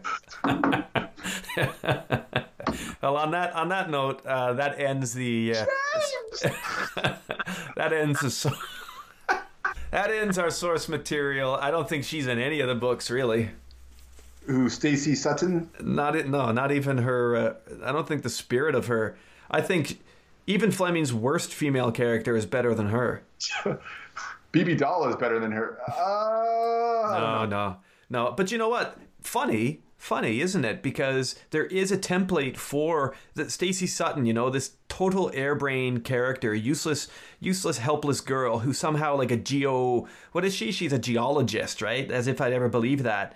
Yeah. Hey, let's get uh, let's get Jeff back in here and, and rule this and roll this rule this roulette. I think it's Jeff, time. Get your ass in here. I think it's time. I think it's time we stop talking. Yeah. All right. good work there on the source material. Hope you enjoyed that.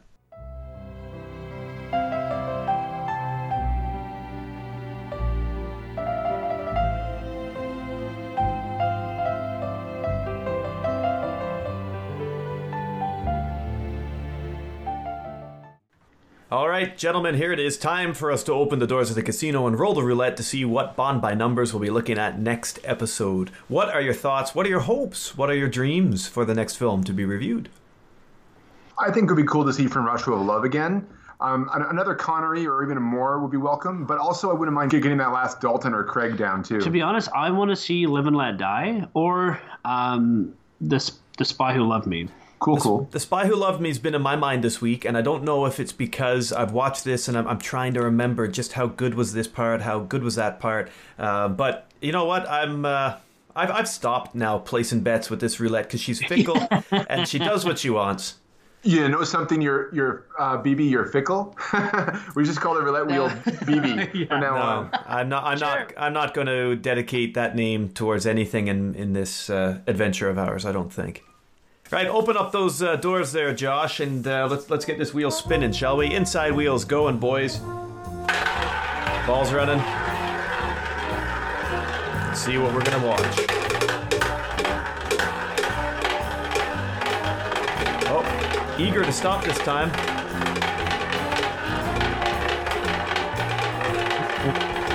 But it started up again. Well, I can tell you. Anticipation's killing. I can tell you that it is neither of the films that we cited or actors that we asked for. This is Red 19 is our next James Bond film. So it's back to the world of Brosnan. The world is not enough. Okay. Hmm. And Sophie Marceau and ugh, Denise Richards. Oh, yeah. Christmas, was it Christmas Jones? What's her name? Yeah, Christmas Jones. Oh, I'd forgotten about that actually. Also known as well, Charlie Sheen. Also, also known as Charlie Sheen's Nightmare. Oh. yeah. Let's. okay, guys, we got to do it. We got to get to it. So here we go. yeah. He's probably her nightmare as well, though. So I fair enough. think I think I saw an episode of The Dog Whisperer when she was on it. Is this possible? That's possible. Uh, when he used to do familiar like with that celebrity dogs whose owners are all You- messed up. You mean, is that the one with Cesar Millan? Yeah, of course, yeah. Yeah. Yeah. it's very possible. The world is not enough. Oh, boy. Okay, guys, that was a good show. Uh, we all seem to see For Your Eyes Only in very similar ways. Uh, positive film, a great inclusion. Roger Moore is good. Good acting for the most part. An interesting story, even though it has its weaknesses. Great on atmosphere. Lots of fun, memorable things going on here. And while we are fans of the series, it's also important that, you know, we state objectively that this would be just a good, fun action film to watch. Absolutely. It's. I, I I think to me, it's one of the great '80s action films. Yeah, it's very good. All right, well, we'll have to wait and see then uh, what our next film holds. It is, of course, The World Is Not Enough. Well done, guys. Good show. Talk to you soon. Awesome. Yeah. Cheers.